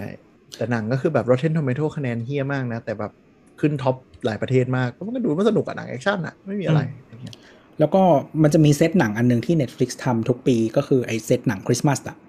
เออ มาอีกแล้วในปีนี้เต็มไปหมดเลย ก็คือส่วนใหญ่มันก็จะเป็นเรื่อง cliché เกือบหมดเลยนะ แต่ว่าคนก็ดูเยอะมันก็มันมาจากหลายปัจจัยที่ที่เขาเลือกมาแล้วเนาะเออปีนี้มีหนังคริสต์มาสเกย์ด้วยเออชื่อ Single All the Way แล้วคือแบบมันก็จะมีแบบ checkbox cliché บางอย่างหลาย ๆ อย่างอย่างเช่น เป็นเพื่อนสนิทกัน checkbox นึกออกไหมเออคือมันจะมีหนังที่นึกออกปะแบบเป็นเพื่อนสนิทกันแต่ไม่ลงเอยด้วยกัน แล้วก็สถานการณ์ช่วยให้มาลงเอยกันอะไรอย่างเงี้ย แล้วก็คือมันก็จะมีเทคนิคพวก baiting ต่างๆ อย่างเช่น คนเราอะชอบเห็น representation ตัวเองในหนังเนอะไหมอืมเออคือในวงการ queer มันก็จะมีคำว่า queer baiting ใช่ไหมนะ เหมือน queer baiting ก็คือว่าใส่ตัวละครที่มันเป็น queer ลงไป คนที่เป็นเคลียร์ก็จะอยากดูนะวะ อืมอ่าแต่อันนี้เป็นทั้งเรื่องละเขาก็จะมีอย่างเช่น มีคนดำเนอะปะคือคนเราอะมันอยากมี representation อยากเห็นภาพตัวเอง หรือว่าอยากเห็นอะไรบางอย่าง ในสถานการณ์ที่มันเกิดขึ้นในหนัง ถ้ามีคนหลากหลายอยู่ในนั้น เรา relate กับใครเราก็จะอยากดูอืมคือ Netflix เนี่ย ถ้ามันเก็บ Data เท่า Facebook มันอาจจะฉลาดกว่านี้ไงแต่โชคดีที่มันไม่เก็บ